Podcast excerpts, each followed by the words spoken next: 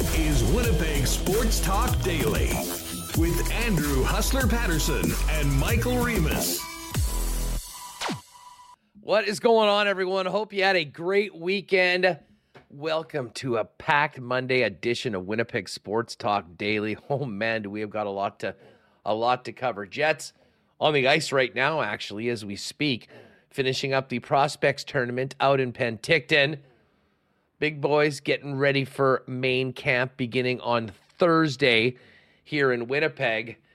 And a lot of football to talk about. A very, very disappointing afternoon in Hamilton for the Bombers again. Uh, Bombers now on to the bye week after their loss in Hamilton, and uh, BC doing a little Houdini job to come back and beat Ottawa late. So it's tight again in the Western Division of the Canadian Football League. And full slate of NFL action that we will chop up later on in the program as well. And when we last checked in on the Toronto Blue Jays, we were writing eulogies. We were discussing who all was going to get fired. Well, not so fast. The Jays are back. They swept the Red Sox on the weekend. And at the same time, the Rangers and Mariners got swept. So all is good back in Toronto. The Jays are back in the playoffs off today, take on the Yankees. We'll touch on that as well on today's show. Just before we bring in Michael Remis, a big thanks to the sponsors that make this show happen each and every day. Our friends at Little Brown Jug, Aikens Lake, Breezy Bend, Assiniboia Downs back in action tonight. Princess Auto and Coolbet Canada, Consolidated Supply, BP Royal Sports, F Apparel, the Nick and Nicky DQ Group, Wallace and Wallace, Vita Health Fresh Market, Canadian Club, Manitoba Battery, Aquatech, and Modern Man barbershops, and uh, lots of options and lots of directions to go with today's Why Not question of the day for our friends at Not Autocorp over at Waverley and McGillivray. Let's get this show on the road. Welcome to everybody in chat. Hope you had an awesome weekend. And welcome to you, Michael Remis. What is going on? I'm feeling good, Hess. Uh, this is a great time of year. NFL Week 2 underway. We have the Jets' young stars on the ice. Uh, we're in the final stretch of the CFL season as we approach the playoffs. Teams are clinching their spots. And also, Winnipeg Jets training camp starts this week. We just got the schedule, we've got the groups. Uh, what a fantastic time. I'm very excited for FanFest. Uh, happy to be here on a Monday. No shortage of topics on our list here. No doubt about that. Now, listen, Ted Wyman's going to come on, um, and we'll focus in on the Bomber game on the weekend with Ted. Uh, Hammer will be joining us afterwards, and we'll talk a little Jets. And I, I know, I think Jeff was uh, lamenting the fact that he joined us on Monday, the day before the Babcock story broke. But when you consider how much research Jeff has done into um, you know, abuse of players. And obviously, this is a little different than anything on the scale of Graham James. But I know Jeff's going to have an interesting perspective on everything that happened, how Mike Babcock got hired in the first place, how this unraveled on him so quickly. Um, and I guess the other thing that we'll talk about, and we should right off the bat, I know the circumstances aren't great, Reem, but a big congratulations to uh, someone that's got a lot of fans here in Winnipeg, Pascal Vincent, former Manitoba Moose head coach and just assistant, who is now the head coach in Columbus of the Young Blue Jackets. And many people thought that's probably the choice they should have made in the first place. Uh, but that's where they ended up with. And uh, I guess today, probably a pretty awkward news conference with the uh, Blue Jackets announcing Pascal, but most of the questions being for Jarmo and John Davidson as to how the heck all of this transpired. Yeah, they did have a, hmm. pre- you know, that was the big hockey story last week with Ryan Whitney and Paul Bissonnette breaking news. We talked about it here, and then it was over the weekend. I think it was Friday. They had the NHLPA met with the players, then they met with the NHL. And yesterday, I got the alert on my phone that Babcock had resigned. A number of quotes and statements coming out. Just what a what a mess here. And John Davidson coming out today saying, I'm very disappointed on hiring Mike Babcock. He said, We got it wrong. That's on us. Called it a major misstep. We have to move past. Called it one of the toughest times he's been through in hockey.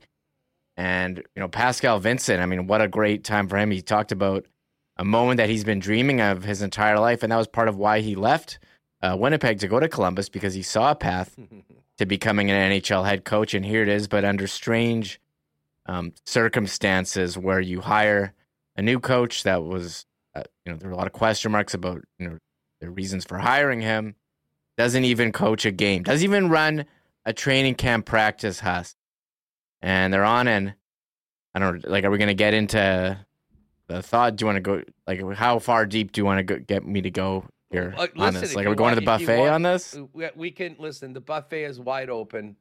There's so much to get to. Like, As I say, the- we're going to focus in on the Jets. I wanna focus and the on these Bombers Jets. in a moment. But this is the huge story in hockey today, and there is a tie into Winnipeg, of course, with Pascal Yeah. getting the uh, getting the new gig. Like, I want to focus on the Jets training camp groups that they sent out because I just spent the last 30 minutes like putting together what I think they're going to have the lines as. Like lines, Hustle. We're going to have lines this week, Thursday. Like I'm going to be I maybe will be there tweeting it out, but um I mean this Babcock I feel I just feel like a lot of details aren't coming out about it. You know, you can go by the report from Ryan Whitney and Paul Bissonnette. Um, they just like the Blue Jackets weren't really saying anything that happened. They just said what he caused awkwardness for the players or an uncomfortable situation, and um, there seemed to be no acknowledgement that there was wrongdoing here um, by Babcock. And as far and what they asked him also if he, there was there were going to be a financial settlement, and he just said we had a, made an agreement and we'll leave it at that. That was what Davidson said. So I know. I, I- was listening to Elliot today, and yeah, they believed. I don't think that the Blue Jackets are going to be paying him. okay, that's what. All right. Um, and, and I mean, he did resign. Um, Yeah, but it seemed to be a forced resignation. Oh yeah, for sure. Yeah. yeah. Listen, I don't think. And Babcock, in his statement, didn't really seem to even admit any wrongdoing. No. And, and maybe that was all part of what got lawyered up throughout Saturday. He said, "Listen, you're either going to be fired with cause. If you'd like to, just um, resign. We'll allow you to do that." But I mean, I think they went through the liabilities on both sides, and I mean, does it really matter if Mike Babcock says that he's resigning or whether he gets fired? The guy's coaching career, at least in North American main professional sports, is done. He probably would be a perfect guy for the KHL, to be honest with you, from from what we've learned about him. Um, but I think we can pretty much kiss goodbye Mike Babcock as an NHL head coach, and I don't think there's that. That's the one wild thing about all of this for a guy that has had so much success there's so many former players that hate this guy's guts. The one thing that's been missing from all of this, Remis, and really ever since he got hired with the job, with the exception of that puff piece that got put out recently, uh, I can't, I couldn't name one person that would say, "Oh, I'm a big Mike Babcock guy. I think this guy's great." And well, maybe Jarmo was that guy when he was hiring him, but you know what I'm saying? There's been nobody publicly saying, "Hey, you know what? You guys have Bob Babcock all wrong." Um, I don't think anyone's saying that right now. Yeah, I know. There's a lot of uh, people like who Craig Button just went on Donnie and Dhali in Vancouver and apparently went off. I'm gonna have to grab this rant, but yeah, you're hearing from.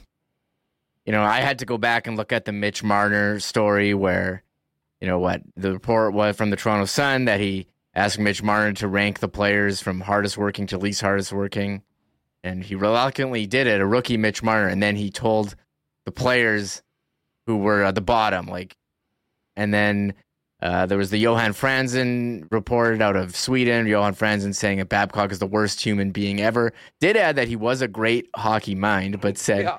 but said, and then Chelios was the one who corroborated that. Uh, I guess Babcock would torture Franzen verbally, and I don't think you can do those kind of coaching tactics in uh, 2023 or maybe ever. And you know the players felt like they had to speak up. It is interesting that the players spoke up to uh, Ryan Whitney and Paul Bissonnette, and maybe not through NHLPA or official, you know, official team channels, but this is who they felt comfortable with. And they, you know, everyone who's listens to their content knows that they're not fans of Mike Babcock, Mike Commodore, as well, and you know they felt that they're, you know, felt that they were violated and they had to take action. So, I mean, we don't know, but we don't know a lot of the details. What Marty Walsh of NHLPA put out this statement, Huss. Um, our players deserve to be treated with respect in the workplace. Unfortunately, that was not the case in Columbus. And Elliot had the report that, you know, you know Boone Jenner and Johnny Gaudreau said, you know, they were, it was just casual sharing of pictures. And, you know, after the NHLPA investigation, they found maybe that wasn't the case with the rookies. Yeah, no, not maybe. It wasn't the case. Yeah. And the one in particular that's been talked about was an off-site meeting where Babcock took the young player's phone and basically went through it for six or seven minutes. I mean, who does that? And by the way, T. Wilson apparently Huss doesn't read the Rod Pedersen chat. Oh, was there there a bunch of Babs guys in the in the oh. RP, RP chat today saying that you know this is just uh, this is wrong. This is uh, people are too soft these days. You know, like everyone going through their stuff. I hadn't heard that one before, Reem, but hey, listen, everyone is going to have, everyone will have their own take on this, but it does it does seem quite clear that just about everybody that's had anything to do with Mike Babcock doesn't want to have anything to do with Mike Babcock anymore. And I think, to be honest, for the Columbus Blue Jackets, they're lucky that this came out when it did. Um, because it just got them away from the problem sooner, despite the fact I don't know what the hell they were thinking in the first place about getting him on the bench. Um, and there was that clip I sent you as well about Jay Rosehill, who was on a, a Leafs Talk uh, uh, pod yeah. in Toronto, speaking about how he was very close with one of the people that worked with him at the University of Saskatchewan. And that entire business of Mike Babcock going back to Saskatchewan was, I mean, just a scam, basically, for him to try to have some sort of – character rehabilitation to people on the outside. Uh, basically, wasn't doing the work. Work that was the head coaches was putting it off onto a whole bunch of other people, and no one around there liked him either. So, as I say, uh, I just hope that this does not create too much of a cloud around this team going forward because I'm a big fan of Patrick Laine and I'm a very big fan of Pascal Vincent. And he's been working so hard for this opportunity for a long time. I know the situation and the circumstances are a little bit bizarre of how he got the job, but come training camp and come day one of the regular season, he'll be behind the bench for a team that's got a lot of young talent, a lot of hope. Um, but also a lot of room to uh, grow if they want to get closer to that playoff line in the East. Yeah, they've had a number of high picks. They have some really young, talented players. They had a miserable season last year. I mean, they finished, they got the third overall pick. They weren't even trying to tank they signed Johnny Gaudreau. So it was uh, pretty terrible for them, but I think it worked out great. You got Adam Fantilli uh, land, you know, falling into your lap at third, and the questions now are going to be on Jarmo Kekalainen and John John Davidson's job. I don't know if you saw the statement from ownership saying they don't anticipate further changes to our hockey leadership, adding additional disruptions would be detrimental to our players and coaches as they prepare for the opening of training camp. Basically saying, hey, like we kind of screwed. We fired these guys right before training camp. That's kind of I don't know, maybe reading between the lines a little. Like we can't we can't do anything more. Like this is our GM and our president. What do you what can we do here? So um, you know, they put in Vincent and we all want to see him have success uh, in Columbus. Uh, certainly I'm going to watch his training camps begin. Um, let's uh, let, us just quickly talk Jets, and we'll get to this a little bit more with Jeff later on. Um, but by the way, this is nice, and I'm just catching this on the uh, the Jets uh, X feed right now. But Jamie Thomas, who is uh, of course in Penticton, um, doing the broadcast for Jets TV, brought on our old pal Dennis Beyak, who's in the mix today. We're gonna have to reconnect with Dennis and get him back on the program sometime soon. Get his thoughts on the team coming up, but. Uh, my guy Elias. We walk with Elias today. El Salomonsson uh, getting on the board. I think Chibrikov has one too.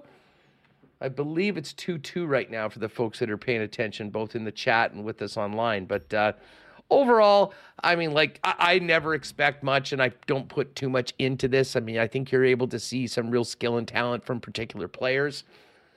Unfortunately, the way the team played and maybe was organized or lack thereof gave both goaltenders a real chance to shine this weekend. And uh, so far, I think the big stories have been the performance of DiVincentiis and Milic through two games, Reem. Yes, uh, I, I agree. Um, the goaltending, the story, you know, for the first game, the Jets getting heavily outshot and through two periods yesterday uh, as well. And the goalies standing on their head, making saves. And, you know, DiVincentiis says he's going back to the OHL. Milic, he's a pro. He showed up with the Moose helmet this year, and there's going to yeah. be a lot to watch for him if he's going to start with the Moose or start with the Jets' new ECHL affiliate in Norfolk. So uh, I think that was definitely the story. I did enjoy seeing uh, what Colby Barlow scoring as a beautiful pass, I think from Torgerson. Yeah, behind Torgerson. The net. That was. Uh, you see how you see the finish on Barlow. Um, I mean, that thing was on a stick and off of it in a millisecond and into the back of the net. And uh, no, he. Uh, um, we saw those goals that he scored last year in the OHL. Um, got a little taste of that in uh, the second of the three games right now. As you can see, by the way, this is incredible CTO work here. We actually have the feed of the game. Those of you are listening on the podcast won't know, but uh, 3 2 Calgary and uh, Jets prospects right now uh, taking on the uh, on the Flames in Penticton. And uh, this is kind of fun talking about it and seeing it happen at the same time, Reem. Yeah, it's on the Jets. Search of the Jets YouTube channel, just uh, screen capping it from there. And as for Barlow, you know, he showed up with that huge beard husk, shaved it yesterday, was a bit clean shaven for the game, but it's it's grown back. So all the reports, all the reports of him being what being older than what older than eighteen or nineteen, whatever. Whatever he yeah, is, he's like so, the, he's like Danny Almonte at the Little League World Series. Yeah, like, check this kid's birth certificate. There's no way he he should have been draft eligible two years ago, and they waited. yeah, so I mean, I liked his move in the shootout, and uh, you know, Danny Zhilkin scored the winner, had a nice uh, celebration. And I'm seeing who Julian says his standouts are the goalies Lucius, Lambert, Salomonsson, and Zhilkin. And he mentioned Salomonsson scoring today. So, you know, nice to have some Jets in the ice. And we'll see if these guys can make an impact uh, during the training camp, which starts Thursday.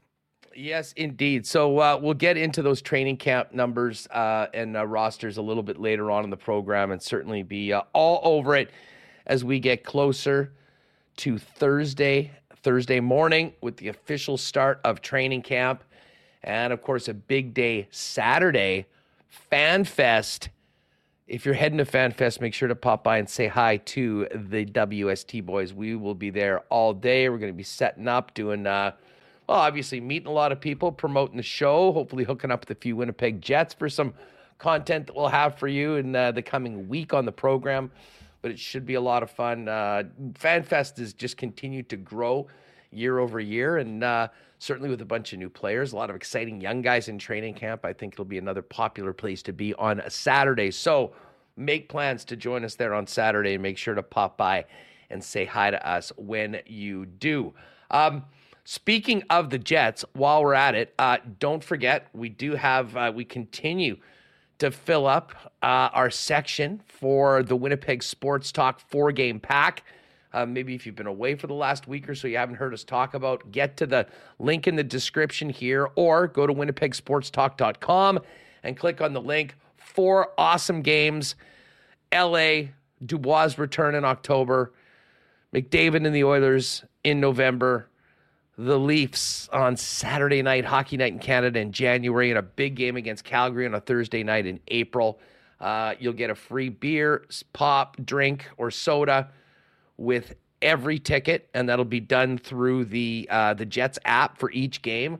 And we're gonna have a pregame Winnipeg Sports Talk get together. The uh, package is 375 bucks. We had huge, per, uh, I mean, great response right off the bat so we've added some a uh, couple rows in section 316 317 right across the aisle from the seats that went first in 316 and of course that bar is right there in the corner. Um, so join us if you're thinking about you know getting a little Jets pack. Why not make it for the best games and do it with the WST crew? So that is live right now at winnipegjets.com. Go to winnipegsportstalk.com and click the link, or the link is right here in the description. All right, we're going to talk Bombers with Ted Wyman. I'm looking forward to this. Uh, before we do that, though, um, fellas, eh, we are now into we are now officially into fall. I would say it feels like it. Although, man, the weather's going to be nice for the next couple days. Uh, if you need to uh, take care of the look as you head into uh, these next few weeks in the turning of the season, get on down to Modern Man Barbershop, conveniently located with eight locations in the city of Winnipeg, including the two newest locations on Pembina Highway or Plessis Road. Modern Man barbershops offer a variety of grooming services, including haircuts, beard shaping, shaves, color services, and more.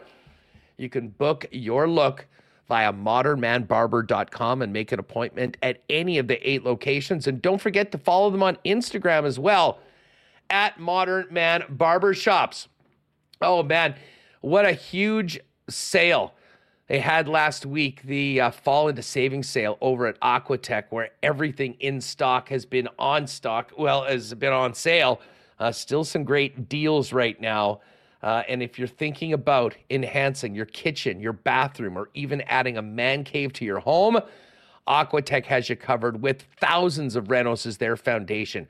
Visit aqua-tech.ca to learn more about their whole home renovations, including financing options. And heck, if you're thinking about a if you're already thinking about next year's pool season, talk to the expert at Aquatech about getting ahead of it on uh, creating that pool for your property for next year. Again, find them online at aqua-tech.ca. Uh, it won't be long before we are worrying about cars starting around here. And of course, Manitoba Battery has powered us through the summer with batteries for everything to take full advantage of Manitoba's summer fun. But guess what? The winter is just around the corner, and that means you better make sure to be proactive on your battery and not be stuck in the cold. Best prices in town on automotive batteries, truck batteries, and more. And the best part about it is Manitoba Battery will not only give you the best price in town, but they'll deliver it to you for free anywhere in the city of Winnipeg with any purchase over 60 bucks. It's that easy. Check them out online manitobabattery.com. Order there. Give them a call or pop down and see Donnie and his great staff at Manitoba Battery at 1026 Logan Avenue. And hey, a big cheers to our friends at Canadian Club. No Bomber game this week. We got to wait till the following Friday for that massive game against the Toronto Argonauts. And you know, Canada's favorite whiskey is always well represented at IG Field. In addition to the family Canadian Club products, you can also pick up Canadian Club and ginger ale premix cocktails ready to go in cans and in six packs. And you can pick those up as well at your local beer store. All right. Coming off another head scratcher in Hamilton for the Winnipeg Blue Bombers. Let's bring in our pal Ted Wyman from the Winnipeg Sun. Teddy, what is up? How are you doing? I'm doing great, Huss. Uh, been a great weekend of watching football. I tell you, lots of good CFL games, lots of great NFL games. This is just my favorite time of year, man. Just love yeah, it. Yeah, I mean the weekends are the weekends are so good. We got hockey coming up right around the corner as well to add into the mix. That no shortage of things for us to talk about. But let's focus in on the home team first off. Uh, where were your spidey senses tingling going into Hamilton? I mean, we'd seen this happen last last year before. And I thought because of that, they talked about it this week, the level that they played against the Saskatchewan Roughriders just a week before.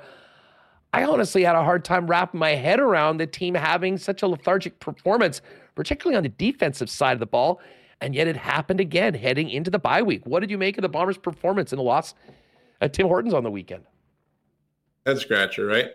Uh, yeah. Um, it, the spidey senses for me weren't going so much because my story that I uh, focused in on was looking at just how much better the Bombers have been than the Hamilton Tiger Cats on paper this season. I mean, the Bombers were number one in uh, uh, 21 of 24 major offensive categories that I had identified, and then they were number one or number two in 16 of, uh, of, of 24 defensive categories. Hamilton wasn't better than sixth than any of them. And it just didn't, you know, on paper, it didn't make sense. But of course, even talking to players this week, they all, or, or sorry, last week, they all brought up the fact that they beat the crap out of Saskatchewan in the Banjo Bowl last year and then went into Hamilton and they got beaten. And that was their worst defeat of the year. This one to me is worse though because they lost the band, they lost the Labor Day Classic. You know, they lose in Saskatchewan. They come back to Winnipeg, have this incredible performance.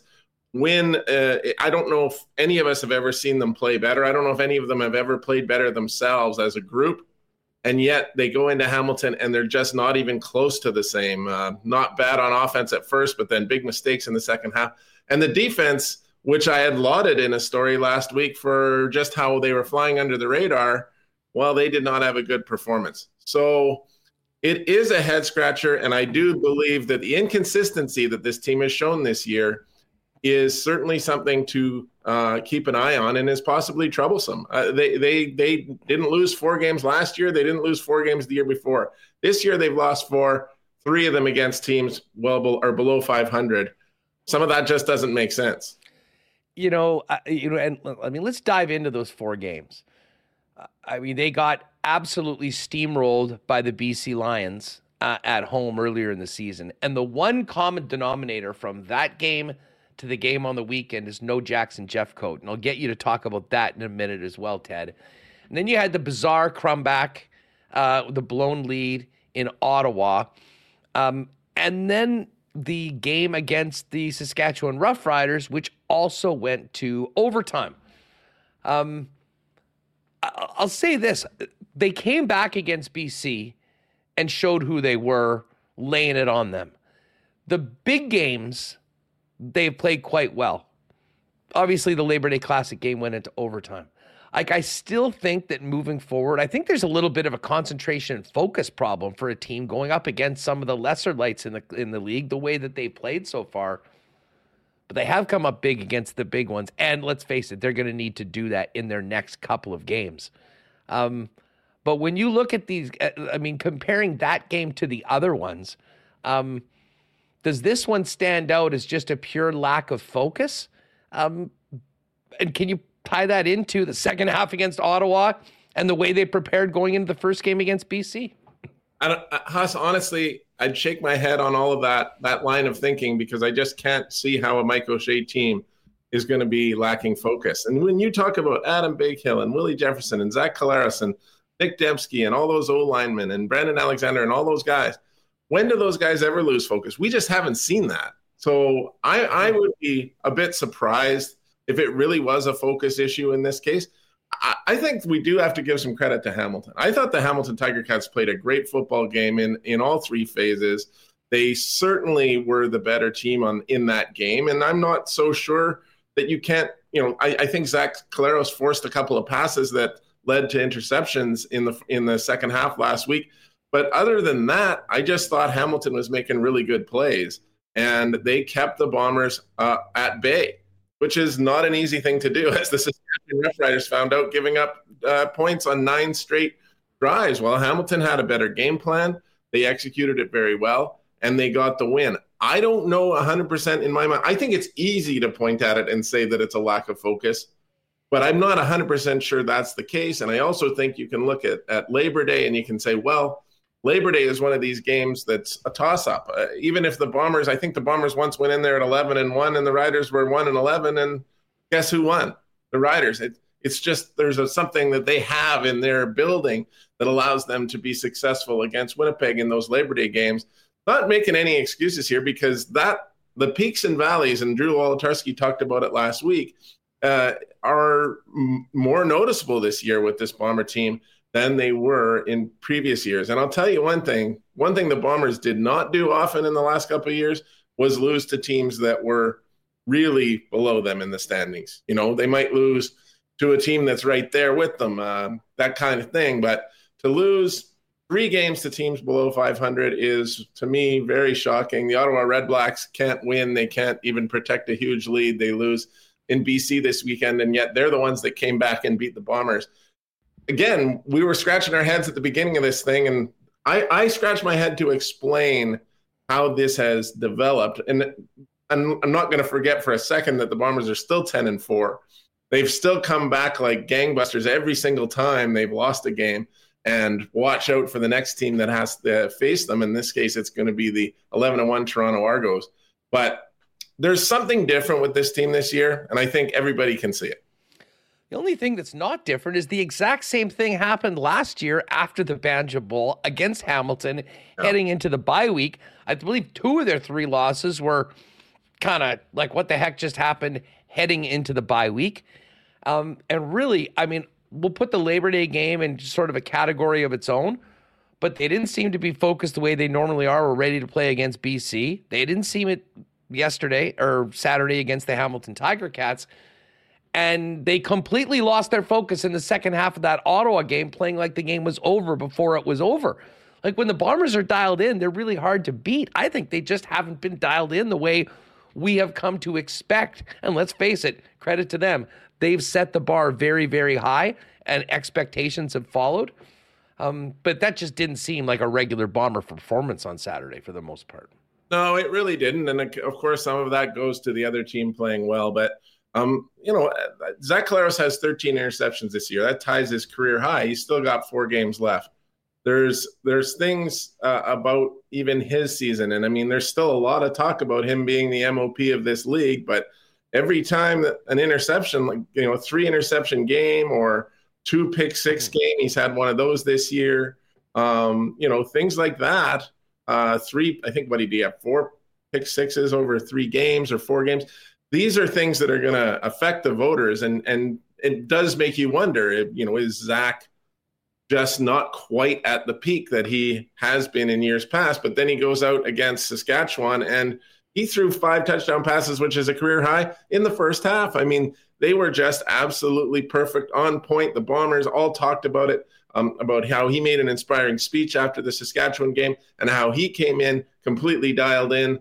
And yet there they are a week later. And they're, I guess, if, if the bar is absolute perfect dialed in focus, there's no question the Bombers did not have that in the Hamilton game. And if you talk about peaks and valleys, there was no question there was going to be a valley this week, even if the Bombers played well, because there's no way they were going to play as well as they did in that Saskatchewan game. So it does create some uncertainty in the fan base. I think for the league, I think the whole league is loving it. I got to tell you, you, you read Twitter and you talk oh, to yeah. colleagues out in other uh, markets, and they're, yeah, we're kind of sick of Winnipeg it's pretty nice to see them coming back to earth every so often.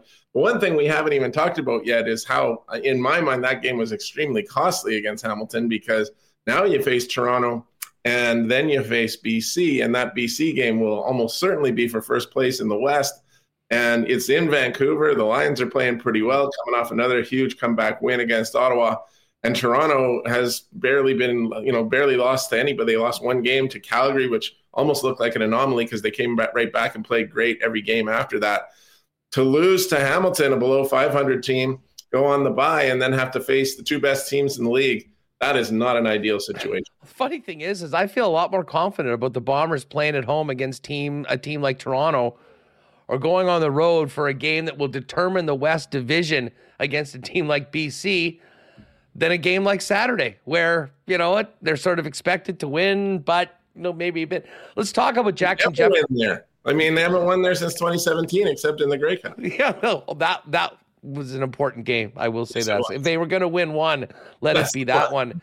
Um, but you know, Ted, I was having the same conversations with some friends after watching the game that we were after the BC uh, massacre earlier this season good lord, you you you notice the lack of Jackson Jeffcoat. Maybe not play after play, and maybe not necessarily in the stats, but the presence that he has on that side of the football seems to open up a lot for Willie Jefferson, for other players in the middle. And um, I know they said they were just taking it easy. Uh, like if that game had been a playoff game, I'm sure he plays.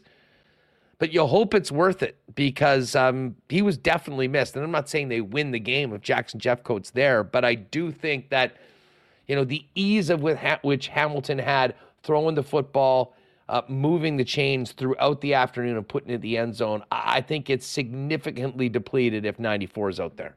I don't think there's any question, Huss, that you're right. I mean, I just think that Jackson Jeffcoat is a real difference maker, and it's a big like Celestin Haba's a rookie. He's a good player, but he's new to the CFL and he hadn't played in weeks. He probably hadn't played in six, seven, eight weeks and then he goes back in there. And I don't think he had a particularly great game. Willie Jefferson, sorry to say it, Willie, but he was in, invisible in this game. Really, uh, like you know, it didn't show up on the stat sheet at all. The Bombers didn't get the kind of pressure they needed to get on Taylor Power Powell, who.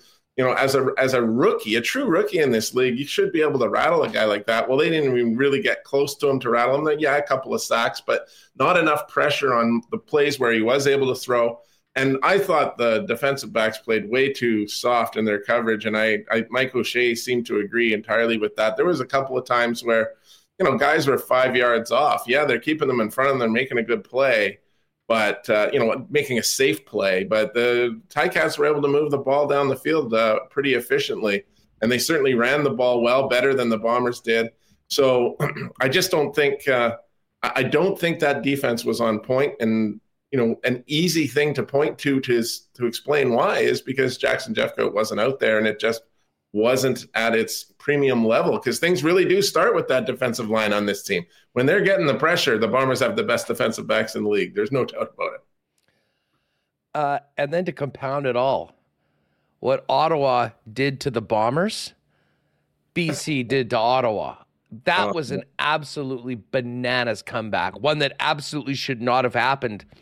Um, but what a huge win by BC. And uh, yeah, the West is back on officially. And listen, for everyone that wanted a playoff feel for uh, October 6th, I think they're going to get it regardless of what happens in the next two weeks. Absolutely. And, you know, um, us, like you and I and everyone else who is involved in Manitoba football uh, over the years, we all like Bobby Dyce. We all care for Bobby Dyce. We don't want to see Bobby Dyce not succeed there with the Ottawa Redblacks, but what a tough situation for him in that game. Uh, you know, like I'm sure he was up all night thinking about why they went for a field goal that allowed the BC Lions to return uh, all the way to uh, for a touchdown to win. And I mean, uh, or to get back in the game and then eventually win. You don't ever, you got to trust your kicker. You think you can make a 47 yarder and you can make a 47 yarder. But if you miss, it's just so risky. I just think if they punt there, they probably win the game and I and I really, uh, you know, you've got better coverage out there with a punt, right? You don't have very good coverage guys out there on a field goal because you're expecting to make it. And it just seemed like that kind of mistake is the kind of thing that happens when you're having a three and eleven season. And it, it just it should have been a win for Ottawa. They should have salted away easily. They had so many chances to do it, and they just could not move the ball when they needed to. Couldn't get that field goal when they needed it and the Lions made them pay. And good on the Lions because they've been an exciting team to watch the last couple of seasons. And and and it wasn't just all about Nathan Rourke, clearly, because Vernon Adams, though he throws a ton of interceptions as well, certainly can sling the ball, and he's been entertaining. And Lucky Whitehead's there and very entertaining. And uh, it, it, I think it it should come down to just a fantastic game in uh, in BC on October 6th uh, it, with so much on the line. And with the Bombers playing Toronto next week, you know, I, I still kind of expect the Bombers to come out and get a win there playing at home. Haven't lost two games in a row in a long time. Seem to redouble their focus after losses, all those kinds of things. But if they were to lose, could be big time advantage BC with that game being in their barn. Well, I, the funny thing is though, with four losses already on BC's card, even if the Bombers come in at ten and five, if they beat BC, one they'll game. have the division. Like it really, this is a, a, a, an almost win win and you win the division as long as you take care of business. There will be a couple more games. Bombers have Edmonton and Calgary after that. Not sure what BC has, but watch out for Edmonton though, man. Like I mean, that is not going to be an easy game. I I don't think anyone in the league believes that Edmonton is an easy team anymore. In fact, if there were a few more games on the schedule, I think they would be a risk to make some noise in the playoffs. I think Hamilton's win this past week, you know, really kind of messes with that possibility. But uh, you know, Saskatchewan hasn't played great either, so uh, that will not be an easy game for the Bombers, no matter what happens. Um, Ted Wyman's with us from the Winnipeg Sun. Ted, while we've got you, uh, training camp gets going for the Winnipeg Jets on Thursday. More excitement. um, yeah, you know, listen, I'm looking forward to seeing the new players. We've just got the training camp groups today. Um, but I think we all know that first day of camp is going to be very interesting, uh, particularly hearing from Mark Scheifele and Connor Hellebuyck. I mean, from yeah. uh, from your big J hat on when you go in, I mean, what are the big stories that you're going to be focusing on day one of training camp when it comes to the Winnipeg Jets?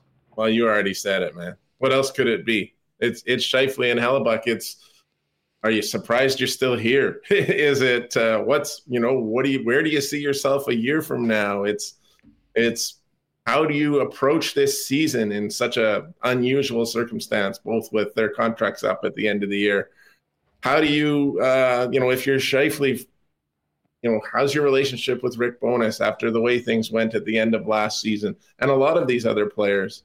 Um, it's really an interesting situation. And I mean, I thought Kyle Connor's comments already earlier, you know, last week were pretty interesting, where he basically was like, "Well, what do we need a captain for?" You know, well, I, you know, in my mind, they made a great choice for a captain, and I think they should be. You know, I would think people would be pretty darn happy to have a guy like Adam Lowry who gets along with everybody, who's tough as nails on the ice, who's a very nice guy off the ice, who speaks well uh, on behalf of the team, and all those things. And yet, it didn't seem like a real jump for joy. It seemed like, well, what the heck do we need a captain for? But you know, in my mind, you need a captain because you need a new direction uh, in terms of the leadership in this team. I mean, it's not been good in the last few years, in my opinion. Uh, that had a lot to do with Blake Wheeler's uh, inability, I think, to connect maybe with some of the younger players and and and maybe with the whole group. Uh, but then you end up with the three-way assistant captain situation last year, and you had players saying, "Well, Blake Wheeler was still the captain in reality." So you have to have one. I mean, you have to have one. You have to make this move to try to improve the culture of this team. And of course, that is a huge thing that I'm watching, not just at the very beginning of training camp, but throughout it, throughout the early part of the season. What effect does all this have with this team? What effect do these new players have with this team? What does Alex Iafallo and his veteran status bring in here that changes, helps to change the culture of a team that simply did not have a good culture last season? I think the storylines abound um, it'll always be sweetness and joy at the beginning of training camp because no one's lost a game yet. But um, it will be very, very interesting to watch right from the beginning and through to the end of this season. Well, speaking on that, Ted, um, this organization spent a lot of money to send Blake Wheeler packing and pay him not to play for the Winnipeg Jets. And, and say what you want about Blake he was productive last year. I yes, mean, I know was. he was probably made. I mean, listen, I realize it's the legacy contract, as we've heard. And was he overpaid based on it? Sure, but he still was 55 points and certainly contributing. What What do you think? What's the Blake Wheeler effect or the lack of Blake Wheeler effect on this team? Uh, uh, what's the best case scenario? What are they hoping to get out of it in your mind? I would, you know, again, Huss, this is somewhat speculation for me because I'm not in their locker room, but from things I've heard, I think they could possibly become a more cohesive group without Blake Wheeler there. And I'm not saying that he created divisions, but I don't know. Something was wrong.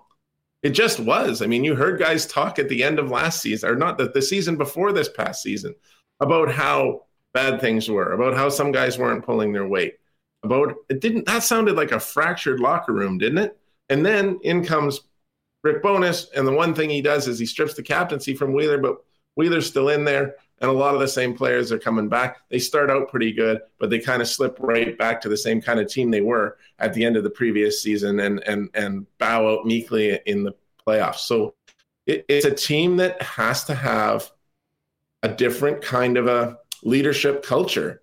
And that's the effect for me. You you you cannot say that Blake Wheeler didn't earn his money with the Winnipeg Jets. He they they front end loaded his contract because he was a 91 plus point player for them for a few seasons and last season he was a 50 60 point player, 60 point player I think. Uh, for a team that hadn't uh, you know that that that basically was ready to move on from him but he still was contributing. So you lose something without him for sure. He, he, on ice, work ethic, these kind of things. He was really good with those. But they need to make this Adam Lowry's team and Josh Morrissey's team, and and they need to move forward and you know be a, a new kind of group without Blake Wheeler. And and I do believe at some point possibly without Mark Scheifele as well. I don't know what's going to happen with Connor Hellebuyck, but you know this is very odd to go into a season with such high name, you know, such such big name players potentially going to out, you know, to total free agency. It just uh, it's weird. I got to tell you. You know, I, I'm glad you brought up the Kyle Connor bit because we really didn't get into this on Friday. We had a ton of things going on, and we had Adam Lowry on the program. Uh, but your colleague, Mr. Friesen, Paul Friesen, talked to uh, Kyle Connor. And if people haven't seen it, the headline was Kyle Connor, quote, shocked Jets coach Rick Bowness named a captain. And this is from the Sun from last Friday. Um, Jets coach Rick Bowness acknowledged recently that some players wondered why the team even needed to name a captain. And then this is from Kyle Connor to Freezer. That's exactly what I said. He called us in the summer, and I told him pretty flat out. I'm like, pretty shocked that we're naming a captain. I think they had their mind made up. Uh, and then he did compliment Adam Lowry. He said he's the perfect choice if you're going to name one. He brings it to the da- uh, brings it to the table. Genuinely a nice individual, gets along with everyone. So I can see the choice, and obviously the fan base loves him. The way he plays really embodies this organization, this city. So no problems with that. I thought it was a great choice. What what what was your takeaway from that? I have to admit that was a little weird to hear. I, I, was a little surprised that he would feel that way. And again, just in the aftermath of the captain being named, it did seem like sort of a strange. Like I'm not sure. Is this a player that maybe if they were going to do it, thought that they should be in the mix for it, um, or just basically sees things in a very different way than a lot of other people in the organization obviously do my number one takeaway, and of course, Freezer told me about it before he even started writing it, and I was, you know, I was a bit perplexed by it as you are. But my number one takeaway was that it was a really assertive comment by by Kyle Connor, who I don't think has really shown that kind of assertiveness in the past, and and really forceful. You know, really, uh, really a strong opinion about why you know that that in his opinion regardless of the fact that he appreciates Adam Lowry, he didn't think this team actually needed a captain. And he he came out. I, I thought that like his words were eloquent about Adam Lowry as well. He's speaking a lot more forcefully, and maybe this is partly in him realizing that he's one of the older players now and needs not maybe not older, but he's certainly not young, not not a rookie, and and he maybe needs to be more of a leader in that room. Maybe they need you know, I've, I've said this about the Blue Bombers since we were on that topic before that one of the reasons the Blue Bombers are so successful is because they're an absolute locker room full of leaders. There's 20, 30 guys who could be a captain on that team. Now, interestingly, that team does not have captains, but um, the Winnipeg Jets, uh, they need more guys like that. They need more guys who consider themselves leaders. They, you, you don't want them to um, be distracting from what the leaders are actually doing, the guys who are wearing the letters. But you need guys to step up and and say meaningful things and say what they believe. That's not been something the Winnipeg Jets do. That that comment from Kyle Connor was outside of what I usually expect to hear hmm. from someone from the Winnipeg Jets. They are usually pretty guarded. And do you dare say that without Wheeler around, maybe talk to them about it it changes people's opinions on what they feel comfortable saying I, I, you know that's again pure speculation but something to me has changed when guys are talking like that yeah well oh, for sure but again it was more the content of what he was saying other than how frank he was about saying it it, it was i don't know it was just a surprise it, it was a surprising comment and i'm not don't take this the wrong way i'm not making it out to be a big deal or whatever but for a guy that's pretty quiet normally, doesn't talk a lot to the media, um, and to be honest, I can't really think of any like crazy Kyle Connor takes or media moments over the last number of years. Oh.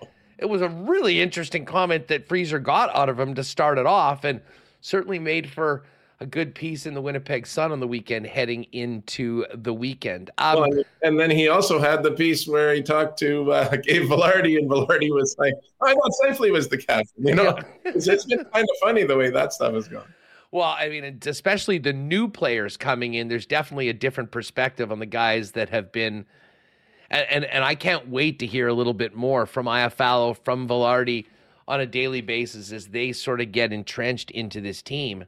Um, and frankly, I think it wouldn't be a bad thing if we heard a lot from them. And frankly, the other guys in that room heard a lot from them because I think as much as you're bringing in some talented guys that can hopefully win hockey games on the ice, I think one of the other key things, and this goes to Blake Wheeler moving on to New York at a pretty significant cost to the Winnipeg Jets is getting some new voices, some new players in that have been in other organizations that have been where they've done it a different way, playing behind one of the great leaders and captains in all of the NHL and Anze Kopitar.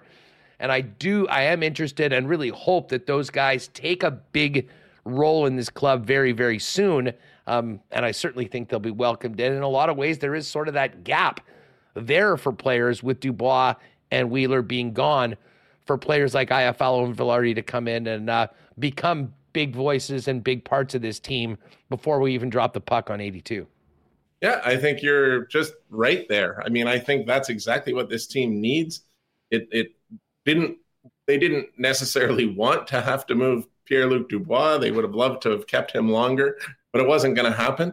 So they got what they could for him, and and and it's a pretty decent return. And all we know about it is how they can possibly contribute on the ice from their numbers, from what we've heard about them as players. We don't know what kind of impact they can have in the room, but as you said, to bring in some guys that actually have that, uh, you know, that that can bring a different voice, that have played with different captains, that have had success elsewhere, um, and and meet and and really have those intangibles to offer could make a nice difference for this team and and also to let some guys who had maybe voices that they weren't they weren't speaking out with them though in that locker room in the past maybe have a chance to step up and and be leaders. Like i said potentially with kyle connor with nikolai ehlers players like that who've been here for a while. And have a group of leaders. Don't just have a one captain and follow him blindly. Let's, you know, I think they need to have a, a group of leaders and really build a culture that can work and be sustainable for a while. Teddy, great chatting with you as always, my man. Enjoy the bye week. I'm sure we'll probably be doing a little hockey stuff with uh, the Bombers off, but uh, maybe we'll see you down the rink and definitely look forward to that big one Andrew Harris returning, Grey Cup rematch on the 29th. I wouldn't be surprised if there's another huge crowd, even though normally the big crowds maybe aren't quite there late in September and into October. This is a special game, and I think the Bomber fans will be even more fired up for it, as hopefully will the team after a pretty disappointing Saturday afternoon in uh, the Donut Box. Well, it's going to be entertaining uh, the rest of the way, as I'm sure your next guest will be. I see he's joined. so, always, always prime time, Jeff Hamilton. Let's go.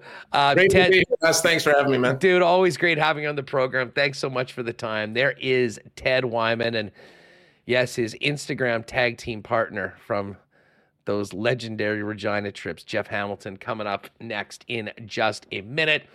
Um, but you know, we were talking bombers, and we'll touch on this as well with Jeff, even though I know he was on holidays on the weekend, and Taylor Allen did the game in Hamilton for the Freep. Uh, why not question of the day for you Bomber fans? Brought to you by Not Autocorp at Waverley and McGillivray. Uh, level of concern on the Bombers after that disappointing loss. I mean, they have lost two of their last three. The win, of course, was an absolute massacre of the Riders in the Banjo Bowl. Um, but how are you feeling about where this team is at right now, heading into a home game against the defending Grey Cup champs, who have lost only one game on the season and have already clinched the East? And then, of course, that huge game in BC. Let us know in the comments. And if you're listening on Twitter, hit us up on X at Sports Talk WPG. All right.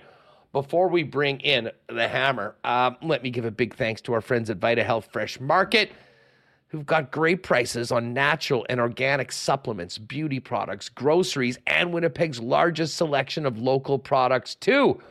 Now, you can pop by and see them and do your shopping at any of the six Vita Healths. But if you're busy right now or you do prefer shopping online, get on over to myvita.ca, fully shoppable website, and take advantage right now for a limited time of free local delivery when you place an order online. When checking out, just use the discount code local ship, local ship, all one word. More details are on the website. And uh, folks, hey, if you've been getting after it all summer, and the joints and muscles are sore, check out Health Cure Cumin Supreme Extra Strength, helping ease pain and inflammation. And you only take it once a day. And don't forget about the delicious grass fed bison and beef steaks for your next barbecue. and great beverage options like Sober Carpenter beer and Santa Cruz lemonade. Vita Health Fresh Market, empowering people to lead healthy lives. Six Winnipeg locations and online at myvita.ca. Well, Wallace and Wallace has been busy as the leaders in fencing for the city throughout the year, both commercial, residential, and industrial.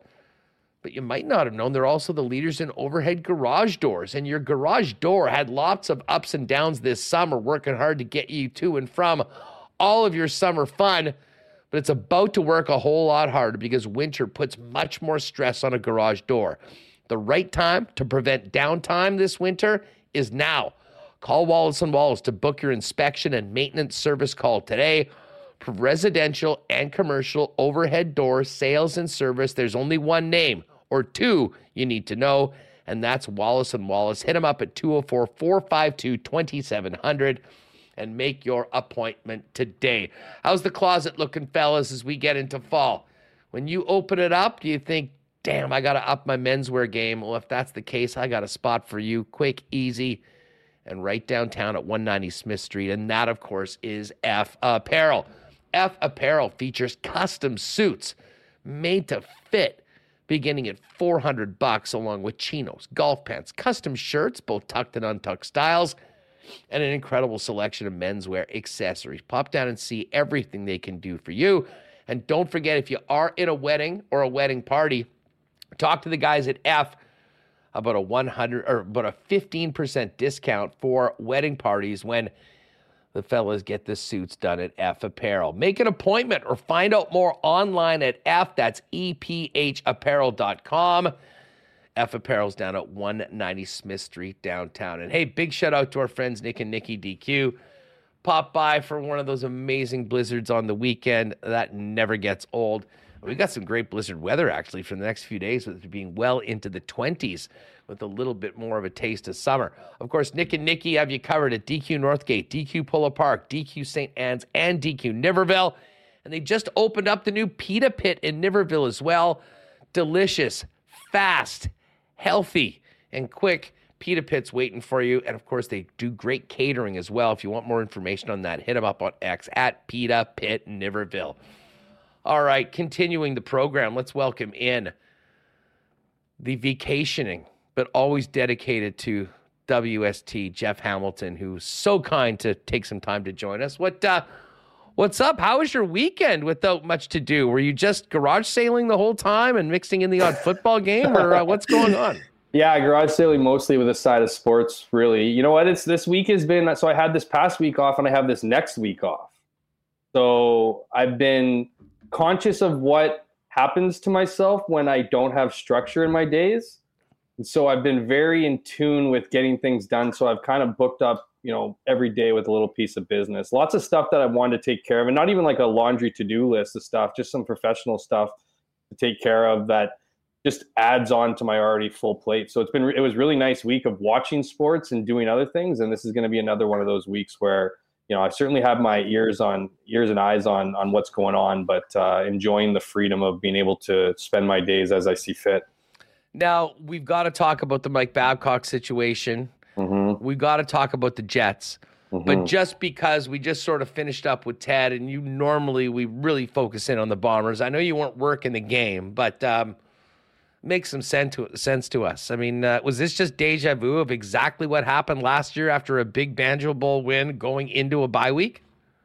I mean, that's I think that's the easy way to dismiss it in the sense that you know this is the you know a game where they have a bye week coming up. You know, they obviously had a really emotional victory over over Saskatchewan the week before. How that bled into their week, you know, I don't think you'll ever know because the answers are always the same, right? You know, whether it's a, you never really hear the guys say, "Oh, it was a tough week of practice." You know, it's, it's always, you know, things are going. But, um, you know, I, I think that's part of it. I think part of it is too, is, and I've said this. I was, I was on, uh, I was on Bonfire After Dark post game. So me and uh, me and me and Darren Bombing were were cutting it up after the game, and uh, check that out. That's a must watch post game, guys. Um, but uh, you know, I, I, think it's that, but I think it's a co- combination of a few things. The Bombers aren't as good as they've been the last couple of years. They're still really good, but they're not as good, and particularly not as good as the 2021 outfit after defending that 2019 Grey Cup.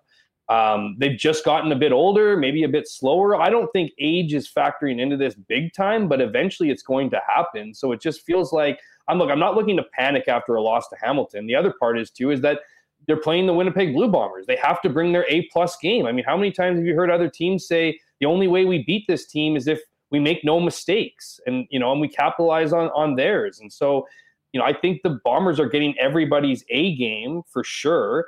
Um, and it's hard to get up for every single game. Now, does that leave an excuse to beat a team that I think only a couple weeks ago I was saying was probably the worst in the CFL? Well, not really. I mean, the Bombers should be going into Hamilton and winning. They got lots to play for. They have the West Division to to to still wrap up, and which now with the victory with the Lions over Ottawa, crazy game that was, and you guys have talked about it.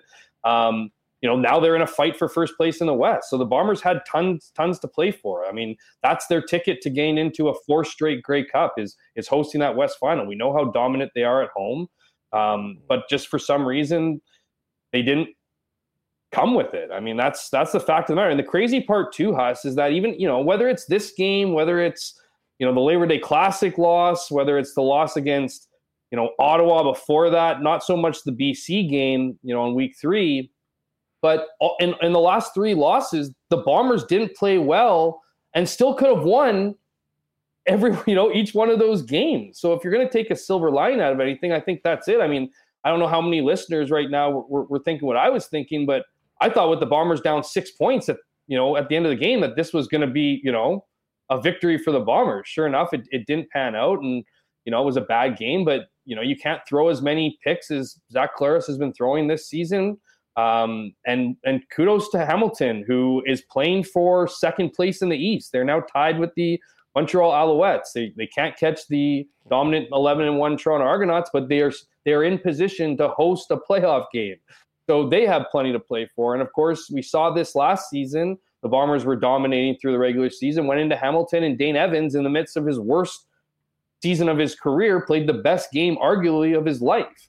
Uh, threw five touchdown passes and delivered the Bombers a loss. So clearly, there's some road issues here, and and you know factor in teams bringing their best, and the Bombers maybe not as dominant as we've seen them in previous years. And you know nights like this are going to happen. But the good news is uh, the Bombers haven't lost uh, back-to-back games with Zach Collaros behind center. So you know, expect a you know a lot to happen over the bye week in the sense of you know getting away from the game, resting, all that recovery stuff, but then back at it for what will be you know I think the matchup everybody in the CFL has been waiting for, and I'm fascinated to see how the Bombers answer back against the Grey Cup champion Toronto Argonauts as they come to town in what week 17, week 16, whatever it is. 17. Yeah, September 29th, Friday night. I know tickets are going uh, well, very well for that game coming off the previous two sellouts for the Winnipeg Football Club. And, um, you know, the fact of the matter is the Argos are the team right now that doesn't really have anything to play for. They've clinched the East already. Um, but the Bombers are in a dogfight. I mean, especially with that crazy comeback by BC over Ottawa. Um, at the end of that game on October 6th, whoever wins that game is going to have pole position, but not the job done. They're going to need to keep going through the end of the year, and uh, it should be a lot of fun. Um, all right, we'll get to Jets and upcoming training camp and all those stories around it in a minute. Um, but I really was looking forward to having you on today. I wasn't sure whether we'd have any clarity on the Babcock situation but in fact, we do, as uh, the man they call Babs resigned yesterday after exactly zero games behind the bench of the Columbus Blue Jackets. What, what did you think, Jeff? And again, you are a unique. You have a unique perspective on this with the amount of research you've done in onto, um, you know, coaching, abuse of players, and again, this is very different than what Graham James did.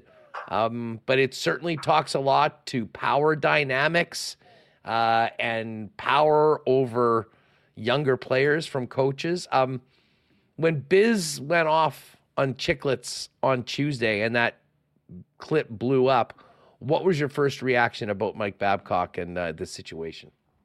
I think, like most people, you saw it and you were kind of just, you know, scratching your head, wondering what was going on. Um, you know, it, personally, as you mentioned, my you know my history and years of looking into abuse in sport, and not just you know sexual abuse as I did with the Graham James investigation and others, but other investigations that involve just you know bad behavior, whether that's verbal harassment, whether that's power, you know, power control, whether that's you know physical abuse, all those things, and you know, your your my mind immediately went to well, why? Like what you know, what is this? I mean, I think a lot. I think the details that Paul Bissonnette put out in his own little language, his own way of doing things, certainly rattled some cages.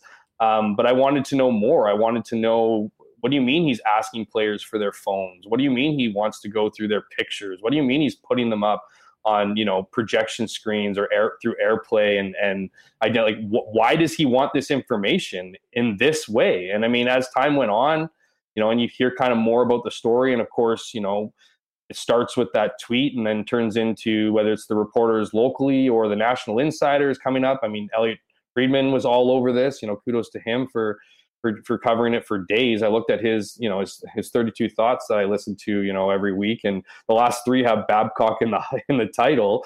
Um, but I also, you know, I, I immediately thought, you know, what what the hell? And then, you know, when I found out more and you know, I just thought it was ridiculous. Like, you know, to me, I mean, I'm not in Mike Babcock's head, but it's completely unacceptable behavior for a head coach, any head coach, but particularly a head coach who is known to play mind games with his players. I mean, the whole issue with Marner and you know put, pinning players against each other and whatnot. I mean, this guy shouldn't even been back in a dressing room.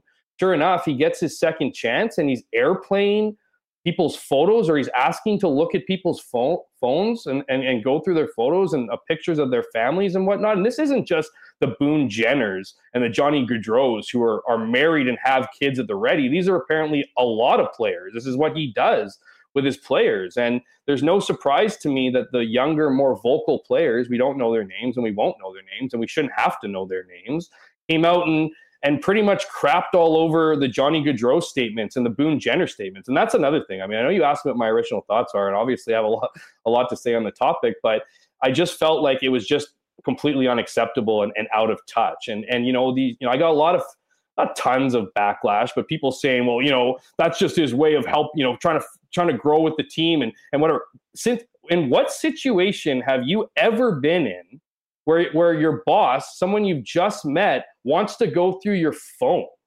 Like in what sit like I mean, story like it, it's just not behavior that is you know, I hear a lot of the narratives too coming out too, and a lot of great articles have come out where it says, you know, at best case scenario, he's he's creating an unusual way of getting closer with his players and, and finding team unity. And at worst, it's a just completely disrespect to your privacy.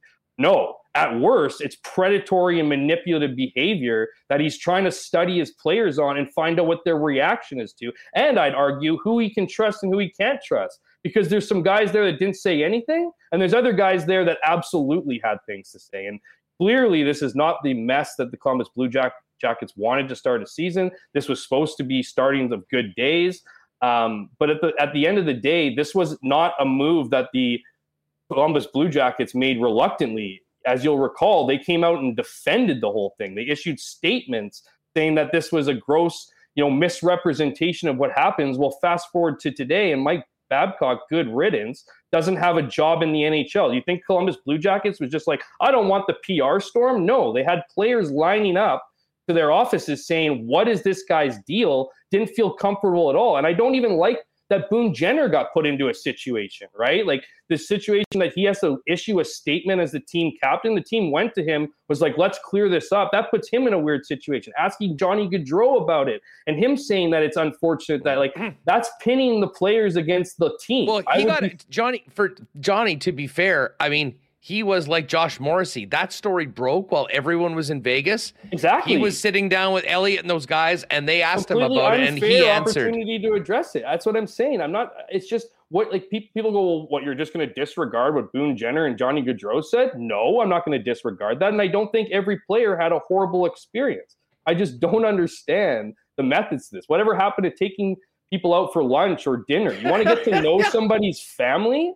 How about you invite them on trip, you know, the the, the father's trips or the mother's trips mm-hmm. they have, or, or or catch them when you can. Like you need to figure that all out before September. Mike Babcock knows better, man. He's part of that era. He's part of the greasy, greasy junior hockey days of the 80s and 90s where you use that mental manipulation to your power good riddance, Mike Babcock. We'll never. The best part about this whole thing is that we're never going to have to talk about this guy getting another opportunity because it took him less than a game be exposed again. And just that kind of behavior, I hope it rings across the rest of the NHL that you know what you can build. There's lots of ways to build camaraderie and relationships and have that closeness with a team. Asking them to go through your photos on your cell phone is just a gross gross exercise and i'm glad it got exposed for what it got exposed for. well absolutely i mean uh, listen it's unfortunate that I mean, it's unfortunate that, however, it came to be that you know Babcock was coming back, and I'm not saying I'm against second chances for people, but um, I, I think Mike Babcock has shown enough his of his true colors to people that had worked for him for year after year. And I asked this before. I mean, who's a Mike Babcock guy? There's people lining up around the corner to say that this guy's one of the worst human beings they've ever been, and and, and did a whole bunch of things that were over the line as a head coach. I mean, with the exception of that puff piece that Pierre wrote about him in January, which I mean gets to the whole relationship between some of these hockey figures and the insiders or people of power within the media. You know, favors are done back and forth. I mean, that was a favor. Make no mistake about it. Um, other than that, I can't think of one person, like despite all the success that he's had, that stands up and say, you know what? I'm a Mike Babcock guy. He was awesome. I don't know where all this is coming from. I haven't had those experiences with him. have you heard one? I haven't. I haven't heard a single guy advocate no. for him. You know what I mean? I don't, and and and it's it just shows to me the lack of creativity on some teams. Like you have Pascal Vincent, who's been waiting for this opportunity, has worked his way up the ranks, has done enough to build that respect, you know, amongst the players. He now gets the opportunity he probably should have had before. But even if you go outside of him, I mean, is there like I look at Calgary, it's the same story right? You have Daryl Sutter coming in. You have, you, you, know, he comes in, brings that old school approach to maybe an immature locker room, right? As we're, we were led to know, be told in, in Calgary, gets them to first place in the division, and then is hated the next year because his methods, although it worked for wins and losses, didn't work in the locker room. And it's just like, let's move on from these these old school coaches. I mean, if you look at Mike Babcock, like this is the other narrative that I hate, and I hope that that that's kind of come out of this in some of the stories, and where, where I hope that this you know, is proof that we're, we're changing here. Like, you know, we, we heard like he, Mike Babcock's been doing this since he was in Detroit. He was doing this in Toronto, and now he's doing it in Columbus. And and the word is, you know, or or you know, common refrain is is that, you know, if it was that bad, players would have come forward already. We would have already known about that. I, I, completely disagree with that sentiment. I don't believe that to be the case whatsoever. In fact, I think players are more empowered today than they ever have been. You're going to go against Mike Babcock in his Detroit years and his Toronto years. The guy signed a what a six year six year deal for how much was it again? Like or eight million a year, eight highest paid coach in NHL so, history. So you're going to go after Mike Babcock back then? You're more likely to go after Mike Babcock today than you ever were decades ago. And that's why no one said anything because you say something back then, you're not playing in the NHL ever again. You know what I mean? And, and it was the same thing with the Kyle Beach stuff. Nobody wants to say anything. You know what? You know why that sh- this shit doesn't happen in other sports is because the upbringings that, that basketball players have, that football players have, you know, they grew up a lot earlier in life. Like, like their their social lives are completely different. So if a coach tries to be you know, tries to pull something like this, it's not buttoned up. Let's keep it as a team. It's like, what the hell is this guy doing? And so I'm hoping that instances like this and results like this, because I'll give, you know, I think the Blue Jackets have a lot to be looking inside them right now, but at least they went mm-hmm. and made the the difficult move because the last thing the Blue Jackets wanted was to have this on the eve of training camp. This is going to affect their season. There's no doubt about it. So I, I just I hope that the two things that come out of this is that players feel more comfortable coming forward in situations they're not comfortable with, that people say something, and then on top of that, that these coaches have a better idea and these teams have a better idea of what flies and what doesn't. Yeah, and, and, you know Frankie Corrado had a great comment because I mean he's one of those guys that despises Babcock for the way that he was treated under his watch, but he also played for Torts. he goes, "Listen, Torts isn't everybody's cup of tea."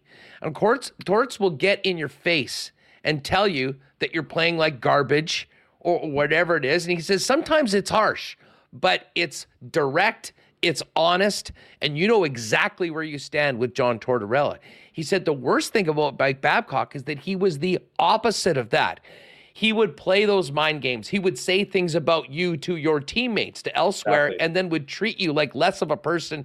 Like my God, the stories of guys that were like the scratches for Babcock. Um, I mean, how that has any role in building up a team of a guy that you might need to help you win a hockey game at some point, it just makes absolutely no sense to me. Sickening. I'm the guy in charge here. I'm the one who, you know, I'm the one who who who makes the decisions around here. It's not a team based thing. I think Mike Babcock's the furthest from it. I'm glad you brought up John Tortorella because on the road last year, I tried my darndest to get somebody, and it wasn't like I was trying to write a story about it to get someone to say negative about John Tortorella, and not one guy would. Not one yeah. single guy would. The only guy that we know that doesn't like John Tortorella is a guy who pretty much quit in his last game of the Winnipeg Jets. You know what I mean? And, and from what I understand, Tortorella wasn't even part of that. That wasn't even part of why Pierre Dubois wanted to leave Columbus. Mm-hmm. So you have a guy who, and players appreciate honesty. And John Tortorella is going to be that guy that if you might have hated him while you played for him or didn't like him, at the end of your career, you're going to look back on and be, you know what? I kind of have I kind of owe him a few different things. You know, he was honest with me, he was real with me, he challenged my ego, he did all these things. You know, he's out there and he's a different guy behind closed doors. I know a lot of people who think John Tortorella is a very warm, honest, caring guy who just gives it, yeah. you know, tells it how it is. Mike Babcock is a mental manipulator who, at the end of guys' careers, regardless of what their success is going to be, is going to be this guy is an absolute, you know, insert negative yeah. word, you know, yeah. and, and that's going to be the Torts, case. Torts uh, is honest with people, and actually, I think forces a lot of people to be honest with themselves. Mm-hmm. Um, now, the tactics that he uses, uh, uh, you know, but the way I mean, there's a lot of people that can't handle criticism. And listen, can you do that in a regular job? Probably not. But I think a lot of businesses, a lot of relationships would be a lot better if people were just frank and honest about where people stand and you move on from that. And that was the exact opposite. By the way, I've got I got to give a shout out to Frosty Winnipeg, who in the chat just went with the Jets. Bones, don't ask to see uh, see the photos on their phones, please. Bones, I have a flip phone, man. What? They have photos on these things now? photos, yeah. Which pretty much sums up Rick Bowness in, uh, in, in, in so many words. Well, and you know what? The funny thing is, is Bones is a guy that's been around more than anyone, and I think you know, it certainly seems from everything that we've heard about the type of player and person Rick Bowness is, and part of the big reason why I think he's the coach of this hockey team right now is that he's learned from a lot of guys, but at the end of the day, he is a great communicator, and he is someone that, um, you know, seems to be a guy that can earn both the trust and the admiration of player of of, his players. Um, that actually know that he feels how he feels them about players, but also as individuals and as humans, which is the exact opposite of Mike Babcock. But Jeff, you know, was brought up in the chat um, about Stan Bowman and Joel Quenneville. And what's interesting about this is that Quenneville and Bowman were actually at the GM's meetings with the coaches, I believe, last week speaking to them. And that, I mean, my pal Gabe Morency, of course, had a, a take on this. Like, what are they doing? Telling them what the best route is when you have to cover something up? Like, it was, it, it does seem strange. But considering this was sort of the first second chance, and again, we're talking about very different things with what Babcock did than certainly the cover up with the Kyle Beach situation in Chicago. But how do you think? how quickly this ended and how badly this ended for the Columbus Blue Jackets. How might that affect the future of Bowman and Quenneville, who many people thought were quite close to getting their second chance in the NHL? Yeah, like so I have a couple trains of thought. One, I think it's probably any of those teams that were on the fence or feeling, you know, probably not even on the fence, weren't thinking it was a great idea, but we're still entertaining the idea. I imagine look at this kind of situation, see the backlash that comes with it, and that backlash is going to come over the hiring and whether you know whether it's fair or not. It's going to be if and when you know Bowman and Quenneville get hired. You know, it's going to be it's going to be if it was soon, it would be front and center. It's still going to be something that's going to be in the back of people's minds. Surely, I think it's going to be in the back of teams' minds, um, and I hope it's in the back of Quenneville and Stan Bowman's mind because look, if you look at all my history, and I obviously have had you know incredibly you know takes or opinions, strong opinions, you know, on this subject matter. uh, in around sport, hockey, and otherwise, I've never advocated for losing jobs. You know, even with the Kevin Cheveldayoff stuff, you know, I got a lot of it in my inbox and, you know, on, on Twitter and whatnot saying, oh, yeah, you just want people to lose their jobs. Go check the receipts. I've never once written that anybody should lose their jobs. I think the important part about this and what I've learned in my what I've learned in my you know years of, of research and and being close with groups around the city and, and the country, you know, whether it's just you know youth centers or, or whatever advocacy advocacy centers of, of any sorts of abuse it's not necessarily for you know strict retribution. You want to see that they're learning from their mistakes. Joel quenneville and stan bowman made some serious mistakes you know some serious mistakes in judgment some serious mistakes in not not investigating things that they probably didn't want to investigate and they paid dearly you know for that with their jobs so I'm not I'm not the kind of person who's just like, okay, what if you know, what if even with Babcock coming back, you know, it's like I'm not jumping on these guys. You know, why are you giving them a job? I, I never, you know, mentioned anything about Babcock when he got the job. I thought it was interesting. I hope that he'd gone through, you know, he was coaching, you know, Canadian University for a while. I think maybe he was humble. Maybe he comes back and he's a different guy and he learns from his mistake. Clearly not it. You know, and I think you look at the Bill Peters thing. Was it the Bill Peters that just got a job, you know, in in whatever. Yeah, like, in the dub. He never talked to Akim. Like he didn't. He reached out like something like 24 hours before yeah. he accepted the job. So it's just like another example. Like if these guys truly, all I think people are looking for, what most people are looking for, particularly people in that you know that industry, like the advocacy groups and the people who are really opinionated about it, they're looking for for examples of how you've learned from your mistakes whether that be going through workshops, whether that be self reflection, whatever it may be, and then coming up with, you know, being a good person out of it. And maybe it becomes a good story. So I'm not anti Bowman or anti Quenneville get, ever getting a job in the NHL again, but I'd want to see some ab. If I'm a team, it's not just one of those like have a 45 minute conversation with the guy over lunch and be impressed by what he has to tell you. I want to see tangible things and examples of how this affected him and changed his life and what he would do differently right? Because that's the thing that we never get to hear publicly, whether it be for legal reasons or just morally bankrupt ones, is that no one ever admits they did something wrong. And if you're not admitting that you did something wrong, then why would you get another? What what what leads teams to believe that you're going to do anything different and put in this situation? And so, you know, it will be interesting. I think it is a little interesting that they're at the meetings, whatever that could be for. I think those are probably just as much to meet with the NHL and continue the, the dialogue of, of returning because you know you know, you know the NHL would bring them back if not for the backlash, right? And that's where I don't have a lot of trust. Like that's where I don't have a lot of trust in teams. Where I was kind of getting on when I originally was starting to answer this question about being on the fence.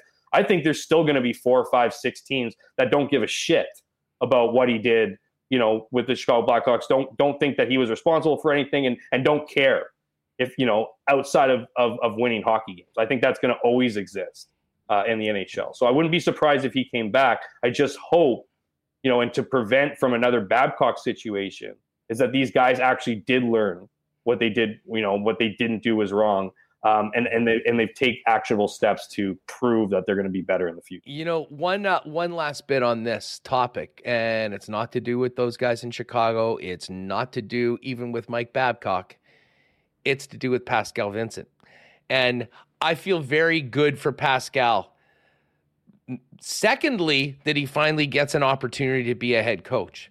But the first reason I'm most happy is that he doesn't have to deal with Mike Babcock because from everything that we've heard, um, he will take advantage of his underlings, his subordinates. So, first off, I think he and a lot of people in that organization dodged a bullet of what would have been a miserable run. Um, but the other side of it, Jeff, is that he gets a chance in a very unique circumstance to become a head coach. Lots of people around here think the work that he's done, he was ready for it. Part of the reason why he went to Columbus was he thought that would fast track or get him in a better situation to become a head coach. Um, what do you make of the opportunity and the challenge to Pascal Vincent to come in as a very different person than Mike Babcock and lead this uh, lead this hockey club um, with a bunch of really talented young players that obviously were spooked by the way they were handled by the old guy. And uh, and if anything, what the way that he got the job and everything that happened in the past week does to the way he may operate as the coach of CBJ. Well, here's the good news for Columbus Blue Jackets organization and their fans is that if Mike Babcock is the standard of how not to handle your players, young players in particular. Pascal Vincent might be the standard of how to how to handle your younger players the right way, and I think that is going to be a very important part of this. I think um, Pascal Vincent as a communicator mm-hmm. is is is very strong at that. I mean, obviously he made his way up through the Manitoba Moose. He was dealing with these guys, right? These young players who you know have issues with their ego, pride, all these things. Like he knows how to handle the modern day NHL player, and he's been doing it long enough now where I think it boosts him up in the reputation part, right? Because there's no doubt in my mind that there are veteran players in every NHL locker room that when a new coach gets, you know, takes over, they're looking at their resume, whether they were a player or whether they were a long, long time coach. And you know, fair or not fair, some people get judged based on you know that type of experience. And you know, Pascal never played in the NHL. He was never really a head. You know, he dabbled up in like assistant coaching and whatnot, but was never a head coach. And and so this is his opportunity, and he's worked his way. That's the other part that players appreciate. They appreciate guys who work, you know, their cans off, make it up through every level, do well at every level, and then get their shot. So these players are going to want to play for him. They're going to want to play for his first season, and they might even be rallied now um, to play for him, given what happened to Mike Babcock. What I think is really fascinating is that I wonder what that locker room is right. You know, or there, there's got to be some guys that are just like WTF. We don't have a coach. What's going on? Who said something? Whatever. There's going to be some it's not smooth sailing in that locker room. I don't think. I don't necessarily think it's broken or fractured per se, but there certainly needs to be some addressing, some talking to, and and I think that's where Pascal is going to be. You know, is going to make his hay is his ability to bring everyone together to make sense of the situation, to move on from the situation, but also not ignore the situation. Because the last thing you want to do here is just pretend like this didn't happen. You don't need to dwell on it. I'm not saying it's going to be yeah. some week long exercise of talking about it. That's not what I'm suggesting. But you got a guy that's not going to ignore the elephant in the room. And once you acknowledge that, then you can start moving forward from it. And I think this is an op- awesome opportunity for a, a, great person and a great coach eh, on what I think should be a, an exciting, young, upcoming, disciplined team you know what? I mean, it's bizarre. Like this past week for that organization and everybody involved has probably been a real roller coaster and kind of awkward and definitely uncomfortable for some of the key players. But I actually think that this team is going to have a great training camp. I think the atmosphere around it is going to be great. Like you asked what the feeling in the, within that locker room is. I think every single player to a man thinks that they just dodged a bullet I mean, like yeah, they're hearing more and more about the background of this guy, and anyone that didn't have any contact with him, listen, they know that he's won the gold medals and he's won the Stanley Cup, but they're also hearing all these other horror stories about it. They absolutely dodged a bullet, and then I think Pascal goes in, takes this head on. I'm going to treat you guys as men. This is the culture we're building here. I think we all know here in Manitoba, he is very much capable of doing that, and. uh I think in a lot of ways that this could be it's weird to say it, but actually a good thing for that team unit and probably a good thing for Pascal as opposed to if they just went and hired him and he had the whole summer to come in and he's this kind of unknown guy that was a coach in the minors and in junior and we don't know much about him. They're kind of forced to come together. But man, the big takeaway if I'm a Columbus Blue Jacket, whoo, we dodged a bullet. I wonder if that is it, though. I, I I agree wholeheartedly with you, Huss, on that sentiment. But I wonder. I wonder if, you know, I wonder if there isn't a, you know, there was a big reluctance to make the big move that they made, and, and what what what the feeling is amongst whether it be executives or the coaching staff, all the way down to the players. There's certainly some players clearly that are happy with with what uh, with the, with the decision. I'm sure there's some players that might not be, just given you know the repercussions to the season. But I do think you know, as as we both agree, I think Pascal is the guy that's going to come in and be able to massage all that. Um, you know, again, not well, even like it. Boone Jenner and Johnny Gaudreau, like. You think those guys want to be seen as the guys that are Babs's guys in the locker room, especially when well, all that other and, BS was happening? And they like, and they and that's the unfortunate part is that they've they've set themselves up to do that. You know what I mean? And that's kind of that is the unfortunate part, you know. And you hear, you know, we talked about it. It's a tough situation. It's not like I. It's not like I'm suggesting that you know Jeff Marek and Elliotte Friedman put them in a tough spot. They did their jobs. That's the number one news of the day, and they have you know, arguably the biggest leader in you know in that room, or at least one of them, and Johnny Gaudreau, you're going to ask him about it. I just think he that's uh, uh, you know that's being put in between a rock and a hard place, and I wonder, and that's why I wonder what the situation is going to be in the locker room because you have younger guys that went to the NHLPA when interviewed and, and said they were look. This isn't guys being like ah yeah I thought that was kind of creepy, but so be it. This was guys who were who were weirded out by it, who you know who would not like be it. weird by their new boss taking their phone outside, like off of team premises, and for a number of minutes going through their phone? Yeah, creepy. and like I guarantee you, that was not what happened with Boone Jenner. That didn't happen with Johnny Gaudreau. Exactly. That wouldn't have flied exactly. with those guys. Exactly. And listen, that's why they were able to get the. Listen, I, I fully uh, believe that Johnny Gaudreau answered the question that was asked him honestly. He said, Yeah, it was no big deal. I just had a kid, whatever. We went through the stuff. Um, and as far as Boone Jenner goes, he's the captain. Like, I highly doubt Mike Babcock sat down and goes, Let me see what kind of guy you are and go through your phone. But I do believe that he would do that with some of those younger players. That's obviously what the Chiclets guys were tipped off about. That is obviously what came out in Marty Walsh and Ron Hainsey's investigation. And that is obviously what got Babs' ass fired, or excuse me, resigned on the weekend. So, and, and that's what manipulators do. They realize that they're treating different people differently. Man, no matter how you call it, it's predatory behavior. And, and, the, and the fact of the matter is, is like, that's, I'm glad you brought Biz back up too, because, you know, I know a lot of people look at Paul Bissonnette and, and, you know, don't like some of the way you know, the language he uses and the words he uses to get his point across and whatnot. Not, but I got to give him a ton of credit because if he doesn't blow if he doesn't blow this up, it's not coming out. You know, he's he's defending players in in a league that doesn't allow players to speak up. So I got I give him tons of credit for what he did and kept going on it. When they when you know when they when they went after him and with those comments and you know Bill Daly was going on, that's another thing. The NHL man like these. We could have a whole episode. Like Bill Daly is fresh into this, and he's going on the comments, and everyone's saying, you know, this isn't nearly what it, you know, what it's what it's made out to be. How stupid does Bill Daly look today? Really stupid.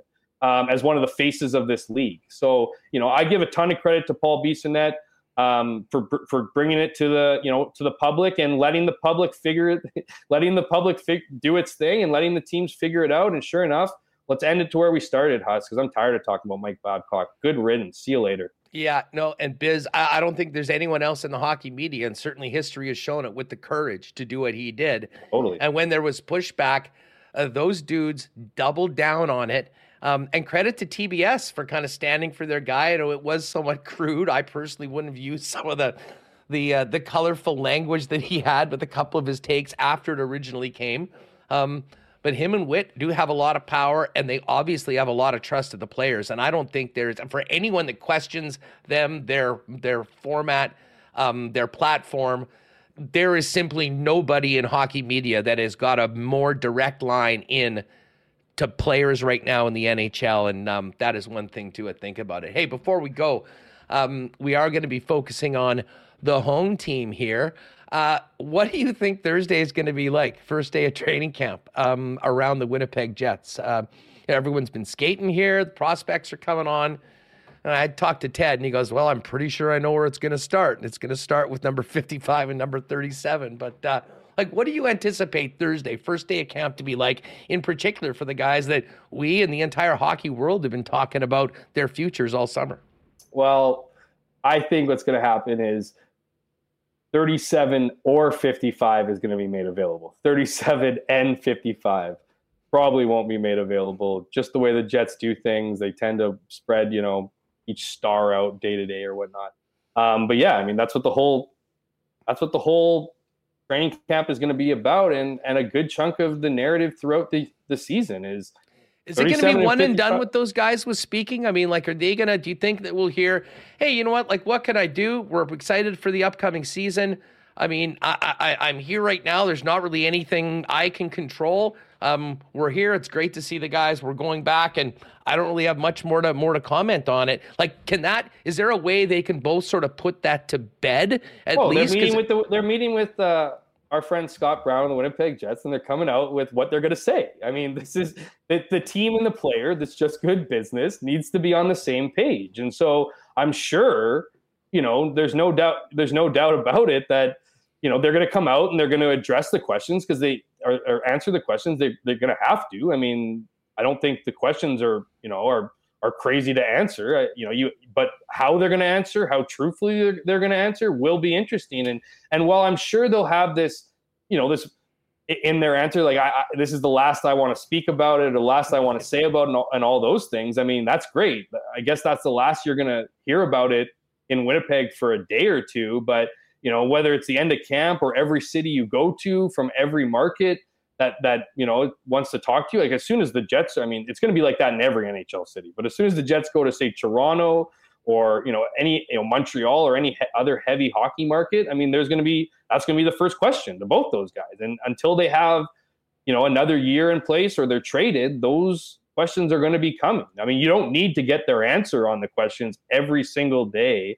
Um, you know, because it's not going to change, but there are going to be milestones throughout the season that you know, if the Jets are in the playoffs, are they trade? Are, are, are, they keeping them? If the Jets are out of the playoffs, are, you know, when are they trading them and for who? And I still don't think that trading either of those players is is out of the realm of possibility, a la Patrik Laine early into the season. We'll, we'll see what happens here, but that's kind of the thing that that you know it makes it such a, a year long story is that these guys could essentially get dealt at any point in time during the season. So of course the the early narrative is going to be, well, what's you know, do you want to stay? Are you are you hoping to get a deal done? Are you surprised to be here? All those things are need, needed to be asked and needed to be answered. But once they're asked and answered, I think you know I I'd like to think that you know we'll go on status quo, business as usual, as this team looks to uh, looks to you know fight for a playoff spot again and and, and do more than than a five game exit in the first round. So you know we're gonna we're gonna get our answers to those questions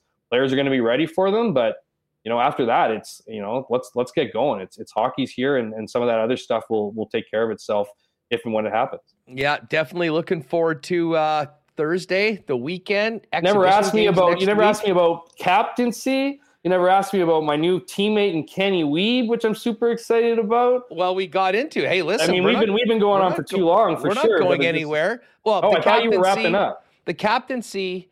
Um, I guess yes, you did come on the day before it was announced. We talked about it a lot. I, know, I mean, listen, Adam Lowry. I mean, I don't know unless you have some big contrarian take that this was a big mistake and he has no business being a captain. Everyone, hey, it was going down to one of two guys. I don't know if they could have made a bad choice, and he's uh, he's going to have a lot on his plate, you know, to go. But I think he's probably a good guy. But, but uh, unless you disagree with that, let's get to Ken.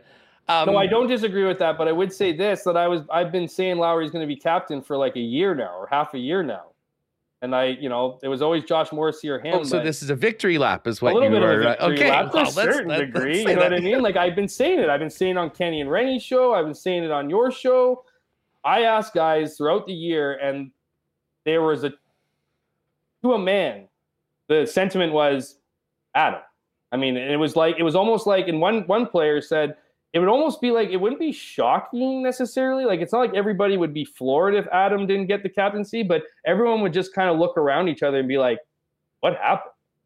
So that I like that was that that to me kind of sold it. And I mean, I think Adam's a great captain. Josh would have been a great captain too, but I think when it comes down to it, Adam will be able to handle the burden of being a C um, better than Blake did and better than Josh would. I'd argue. Yeah, well, I mean, I think if we just look back at last season, I mean, like, listen, after that game against St. Louis at the end of January when Morrissey put the team on his back and everything, I'm like, what are we waiting for? Put the C on his chest right now. We just saw it. There's no question about it. As the season went down the tubes for that last couple months, listen, there was a lot on his shoulders. He was the guy, and I think he was wearing it a little bit more. And even Adam Lowry, who went through an extended slump, he didn't score for 30 odd games he was kind of out there speaking. And then when everything was on the line at the end of the season, Adam Lowry was the Jets' best player heading into the playoffs and in the playoffs. Uh, but to me, it was the game against Minnesota. I mean, I think that game, him going up against Reaves, all the other BS that was happening in that, you know, the response of the team when he came through the tunnel, everything we saw. To me, I kind of think that might have been the moment that pretty much told everyone everything they needed to know because there was a lot of reasons why both guys would have been a good uh, a good man for the job.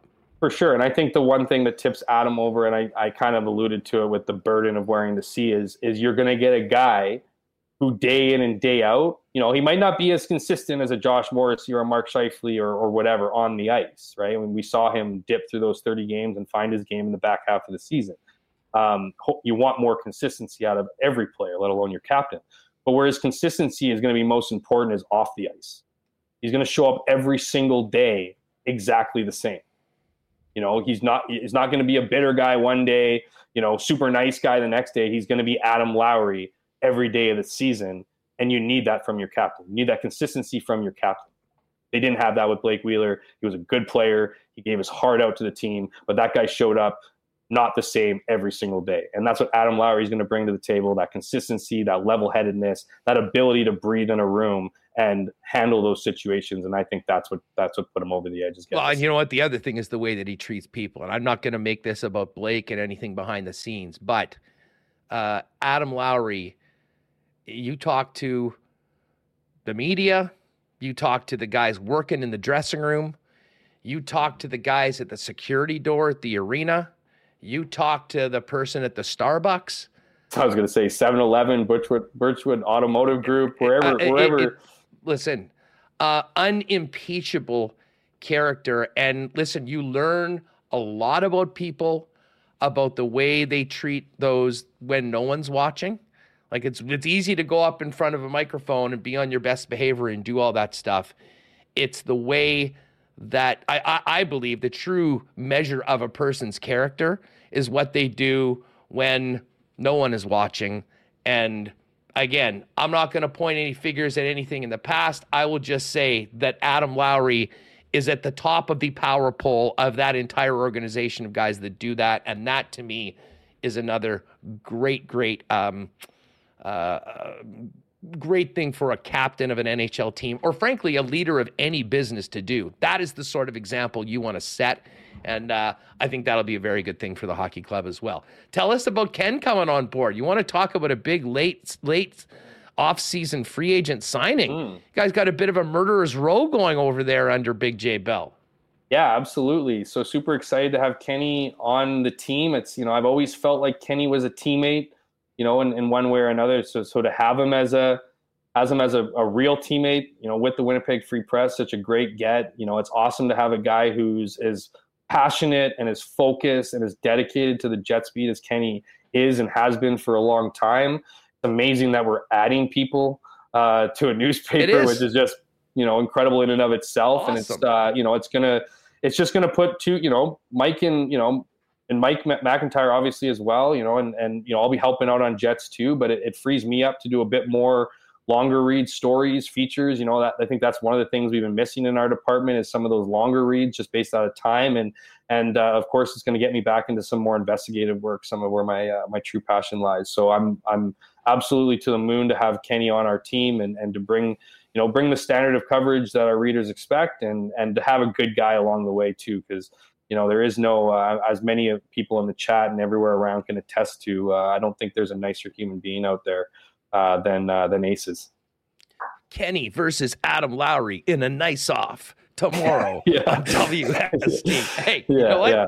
listen happy for both of those dudes they deserve it and uh, as i say at the end of the day i think it's good for the hockey club with adam getting his gig and it's certainly good for Free Press readers and Winnipeg hockey fans to have that sort of commitment from our local newspaper um, to expand. Not to mention to have you guys boots on the ground at the games. It is a uh, it is a great thing. Hammer, you're the best. I mean, we could do this for another hour. Maybe we will very soon. Have a Absolutely. great one. Have a great one this evening. Enjoy your extended time away from the paper and. Uh, but I know you're I know you're working on a lot of things, which is exciting. Yeah, I look forward to catching up with you this week, and uh, we'll uh, yeah, exciting things on the horizon. Looking forward to it, and just thanks for having me on. And we could have done another hour. You know, this group's no the best. You know, and as I, I think I've missed the last few times, but the commenters, you guys know you make the show. Thanks so much for your. Uh, for, for tuning in to hit that like hey what is it smash that like button smash yes. that like button uh, yeah and hit the subscribe button while you're at it but subscribe definitely button. hit that thumbs up we got 122 thanks for doing this hammer awesome as always Thanks a lot, my friend. Uh, there is uh, the man himself, Jeff Hamilton of the Winnipeg Free Press. All right. Um, we got to thank the gang over at Princess Auto. Uh, and I'll tell you what, that Princess Auto tailgate zone a week from Thursday, a week from Friday is going to be unreal. Hopefully the weather will be nice.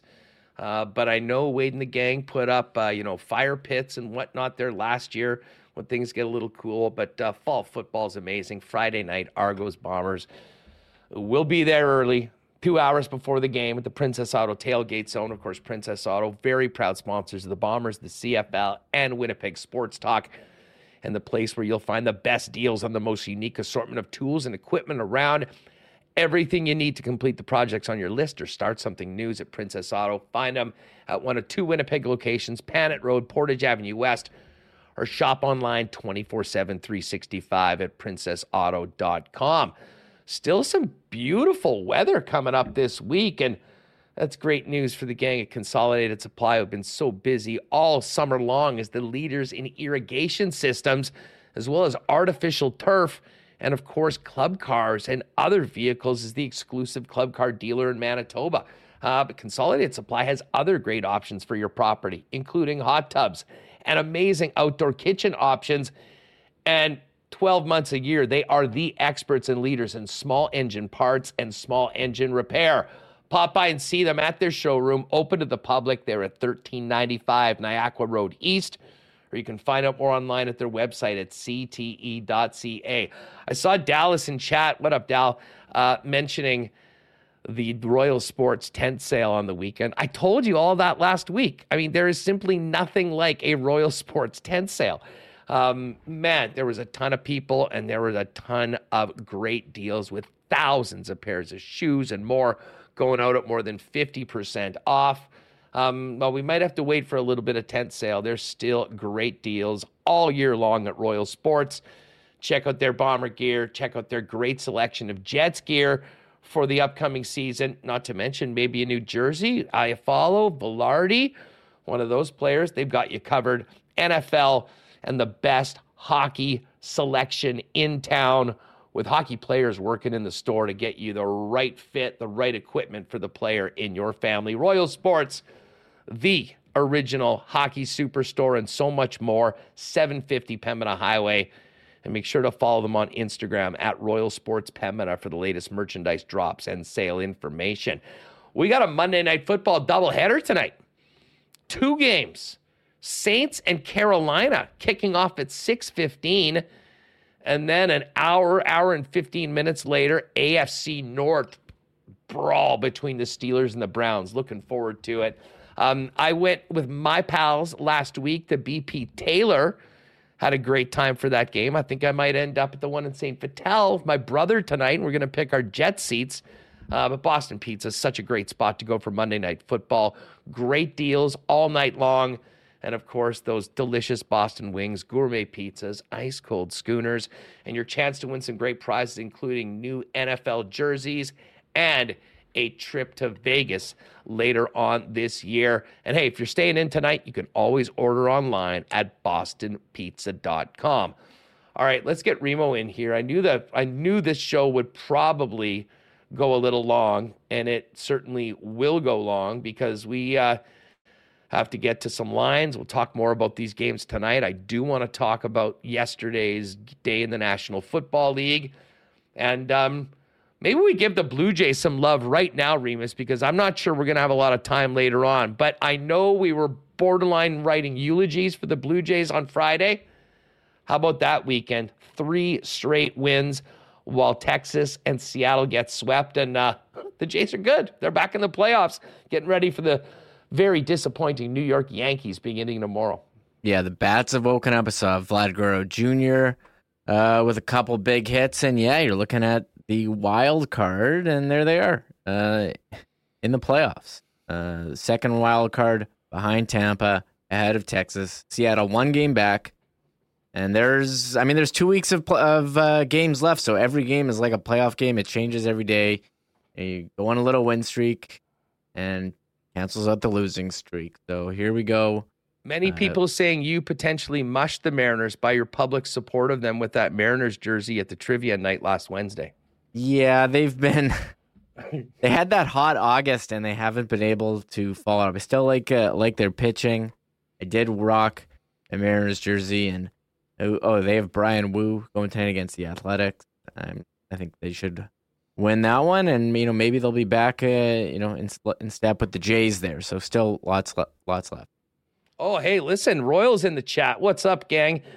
Leaps and bounds by far since the announcement. Number 17, Lowry with the C has been the big Jets jersey so far. Mm. Love it. That is, you know, that is great. I think there was a lot of people waiting for this. And um, as I say, as far as decisions go, this has been about as popular and as unanimously approved, I think, by fans, media, players, um, anyone connected to the uh, to the Winnipeg Jets. So it's nice to see those 17s with the C are getting ordered down at Royal Sports. Might be a great addition as we get ready for the upcoming season. Yeah, I've you know I've had this Ice Caps jersey in my closet for a while. I've been wondering who to put on it. Do I put on Morrissey, Scheifele, Hellebuyck? Now that Lowry's the C, maybe we go with Lowry. Ice Caps? Yeah, Ice Caps. Number 47, Adam Lowry in the Ice Cap. Speaking of uh, you know high numbers, we do have some high numbers at the uh, Young Stars too. Barlow forty nine. Yeah, but I think that might have been his number in. Uh, oh, is that his real too, number? If I'm not mistaken. Ooh. Which again is a pretty weird number. Man, that's his regular number Sounds number. like a training camp number to me. Oh, 39 for Owen Sound. Sorry, 39. Listen, uh, I don't know, man. That's a pretty number. bad number. I don't know Enstrom wore 39. Hey. I'm trying to think. That's like that's not a forward number. I don't like that.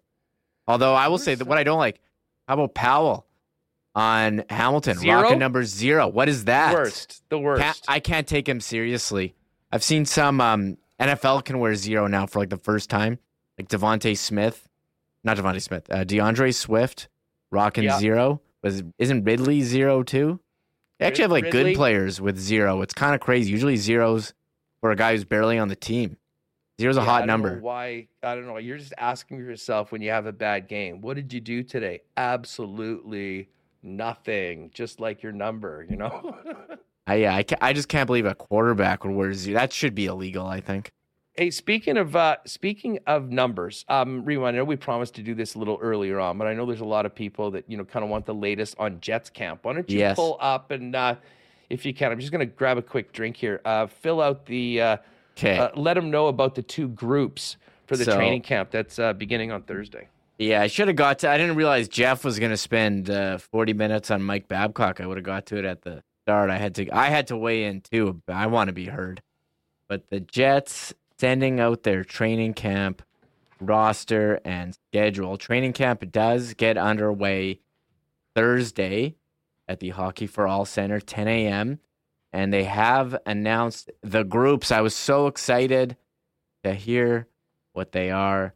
Um, you got Team Numminen, Team Selanne. Love the names. Well done, Jets. I guess that was last year when they were in the Hall of Fame. There hasn't really been a Jets Hall of Fame announcement this year. I did see some people in chat hoping for a uh, Dustin Byfuglien reunion, but here's okay. So here's Team Selanne. I'm gonna go over the list, Huss uh, of the teams.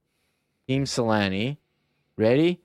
Milic, Salminen, Brossoit, DeMelo, Dillon, Heinola, Chisholm, Oligny, uh, Bauer, Nazat, Schmidt, Stewart, Kubicek. That's goalies. Defense forwards, Iafallo, Harkins, Lowry, Toninato, Appleton, Ehlers, Bongiovanni, Lambert, Zhilkin, Malott, Niederreiter, AJF, uh, Connor Levis, uh, Chibrikov, Perfetti, and they have a couple what free agent invites there on the defense. The, the Moose with Olney, Stewart, Kubicek. And on Team Numminen, Hellebuyck, DiVincentiis, Delia, Pionk, Sautner, Lundmark, Morrissey, Samberg, Salomonsson, Kuzman, Stanley, Capobianco, forward, Namestnikov, Vilardi, Kupari, Gustafsson, VL, Barron, Torgerson, Barlow, Lucius, Nikkanen, Scheifele, Julian, CJ Suess back on a free agent invite was with uh, the Sharks and Barracuda. Parker Ford, Connor, Reichel. I went through the lists. Here, okay, here's the lines that I made. Ready for these? I love these training camp lines for one of the two groups. Guessing the lines. Now, I don't really care as much about the defense lines because, like, they switch them around all the time. Yeah. The def- the top six is basically set for the Jets. Like, what's going to change, right? Uh, we know who's going to be. Here's the forwards. What's it going to be? I mean, we asked Ken Wiebe, who's the second line center. I asked him like a couple month and a half ago. 18 minute answer us. Couldn't answer it. We may do we have it right now? Okay, ready? Here is Newman, and this is what I'm projecting very early. Just guessing. I'm I'm this is pure speculation. All cap speculation. Yeah, don't this is don't this is what I just gathered. Okay, Connor, Scheifele, Vilardi on Numminen. Okay. Barron, Namestnikov, Kupari. Okay, is this the line? Barlow, Gus, Lucius, uh, Nikkanen, Borgerson, Reichel. And then I had leftover Suess, VL4, Julian. I, I don't know. What did you think of that? Was that I was wasn't sure about this Barlow, Gus, Lucius. I don't I don't know. I know they played with Torgerson Well, before. well, Like where's here's the thing. Connor and Scheifele, I guess that makes sense, although it also makes me nervous in our own end. Um, who who is getting this? Is goes back to the ultimate Ken question. Who's Yeah. getting the first crack at the you know Well, number two C? go, go to the other group and then you may have the answer. Well, exactly. I mean, if Okay. it's if, with Vilardi being on that one side, he's not a yes. I know you've got Perfetti in between Nino and Yeah. Ehlers. Okay. Um, I gotta and make yes, that really could. Part of me thinks, and again, I know it's Iafallo that's in the other group, and Vilardi's in Scheifele's group. Uh, there is part of me that thinks, like with the, and again, maybe we'll find out more about these players. Uh, Like Alex Iafallo is known to be a great, very responsible 200 foot player. And if Rick Bowness is going to run with Scheifele and Connor together, to me, that is the type of guy you would want to have playing with those guys. Um, now, has he been, you know, more or less a, a middle six player? Yeah. Um, but as I say, to me, it's about roles, uh, and I'm sure he'd love that role if he gets the chance. That being said, I could absolutely see Vilardi get that opportunity as well, and maybe that'd be a good thing because I think if Cole Perfetti can can if he could get the job done at number two C, man, that honestly is one of the best case scenarios for the Winnipeg Jets this year. I'm not saying it will happen, but if he can do it, I think that's exactly the way the team would love to see things play out. Yeah, so sorry, as people are requesting a graphic so I can uh, put these up. I'm just in the middle of typing we it can- Probably should have done it before, yeah, but six. Yeah, put it. Trust me, it's 3 p.m. right now. Cranking out six lines of speculative lines for each training camp group right now. Probably not totally man, you don't you don't think I have a template ready and I can type faster than anyone out there? Come on, come on. Like I already Well, got you it. do. You do. I'm That basically said, done. I'm basically done it. How much Uh, time are we going to continue to talk about speculative training camp lines? We should have done it for 45 minutes. There's some people in chat who are like, "Why are you talking about Babcock? We just got training camp the biggest story in hockey. Yeah, we got yeah. Who cares about Babcock? Let's talk about who's the second line center is going to be. So on Team Selanne, I had yeah, I had Ehlers, Perfetti with Nino Niederreiter, and then I had Iafallo, Lowry, Appleton. I got the the fringe line with Harkins, Toninato, Axel. Uh, then I got the Young Stars line: Chibrikov, Lambert, Zhilkin. Then I got Malott, Bon Giovanni, and and Levis uh, as the what fifth line. And now look, they may mix up, put a young guy with some experienced guys, but I don't think Here's they a usually. training camp question that needs to be asked. Yeah, Does Jeffrey Viel fight anybody in camp, or does he actually have to wait for an exhibition game to show what he's bringing to the table Uh, when it comes to dropping the gloves? Well, okay. Remember last year, day one, like Dylan Rock was that last year where Dillon hit someone and Wheeler told him to calm, or was it Lowry told him to calm down? Who who was that? Mm, great question. I forget who it was. I don't who think. it was. Let us know in the chat if you can remember who told Brenden Dillon to chill when he smoked one of his. Yeah, I forget who it was, but but do you remember it was year one, and they brought in um oh who was that guy big fighter, and I thought maybe he would make the team, but he didn't. Oh shit! It was year. It was the first year, and I I had him on my team. I don't think Jeffrey Viel's making. He's not making Jets. Us. I don't. I didn't ask if he was going to make the team. I asked who he was going to fight in training Oh, camp, tr- or will he have to wait until an exhibition game to fight? Oh, I think I think preseason. Yeah, he had 150 penalty minutes last year with the Barracuda. that's so hard to do. this it's year. impossible. As I said yesterday, or uh, at the um, in the training camp, uh, or uh, sorry, at the trivia night, like that was one of the questions: Who was the last Jet Mhm. to to have 100 or more penalty minutes in the season? There's a puck, and good people puck that went will know it was Pierre Luc Dubois from a year from the year before. Um, but it's very, very rare that guys get to 100 minutes. So um, this guy's a complete gamer. Like I watched a few of the, yeah, I believe it was Wheeler um, that uh, told Br- Dillon to chill with the uh, with the big hits early in camp. Um, but now, listen, do I think that Viel's going to be on the club? Probably not. And he's not even like an Anthony Peluso sort of real nuclear option, but the guy's an absolute gamer. Like I when they signed him, I kind of went over to hockeyfights.com and just checked out all of his scraps for the last little uh, little bit and like I'm not even sure if he's got a winning record, but man, does that guy stand up and uh, stand up and deliver. So um, guys like that always make their presence known at some point in training camp. Will be uh, interesting to see uh, see what happens with. Here's the answer to my trivia. The guy who they brought in year one, I just remembered this one. David Koci. I remember they brought him in to training camp year one, and he was like a big. He, this guy was his name? massive. He was massive. How do you spell his name? K O C I. I'll be honest, never heard of him. Man, I don't remember that at all. I remember it. I also remember uh, they brought in Yanni, you know, year one memories at training camp. Yanni Pessinen. And I, me and Ezzy would make jokes about him all the time. Yeah, coach, he played for Blackhawks. He was a big fighter. He had, yeah, he had 132 PIMs with the Lightning in 33 games, 08, 09. But, uh, yeah, Connor Rabchuk's like, who? Yeah, I Connor, guess I Connor, you were like five when he was playing. yeah, was he was like Don't five worry. then. I guess not that long ago, but it was. I'm trying to bring up. So I had yeah. These are years the ago. Here are the Numminen lines that I just made. I got to do these. I should have done it before. I wasn't sure I was to reveal. I thought maybe we'd do it together, but whatever. These are I'll be these are. honest. I could care less about all of this. This. this What do you mean? This is Winnipeg I Sports could Talk.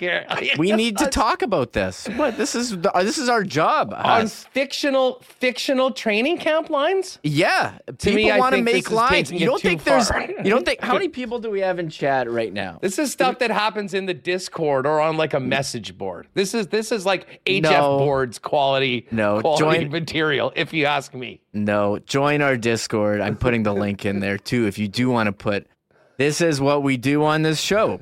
We come up with fictional lines when they announce the rosters. That's what this is. this, well, this is you. I don't. I'm not saying this is journalism. Actually, you know what the highlight of the show was? I'm gonna go back.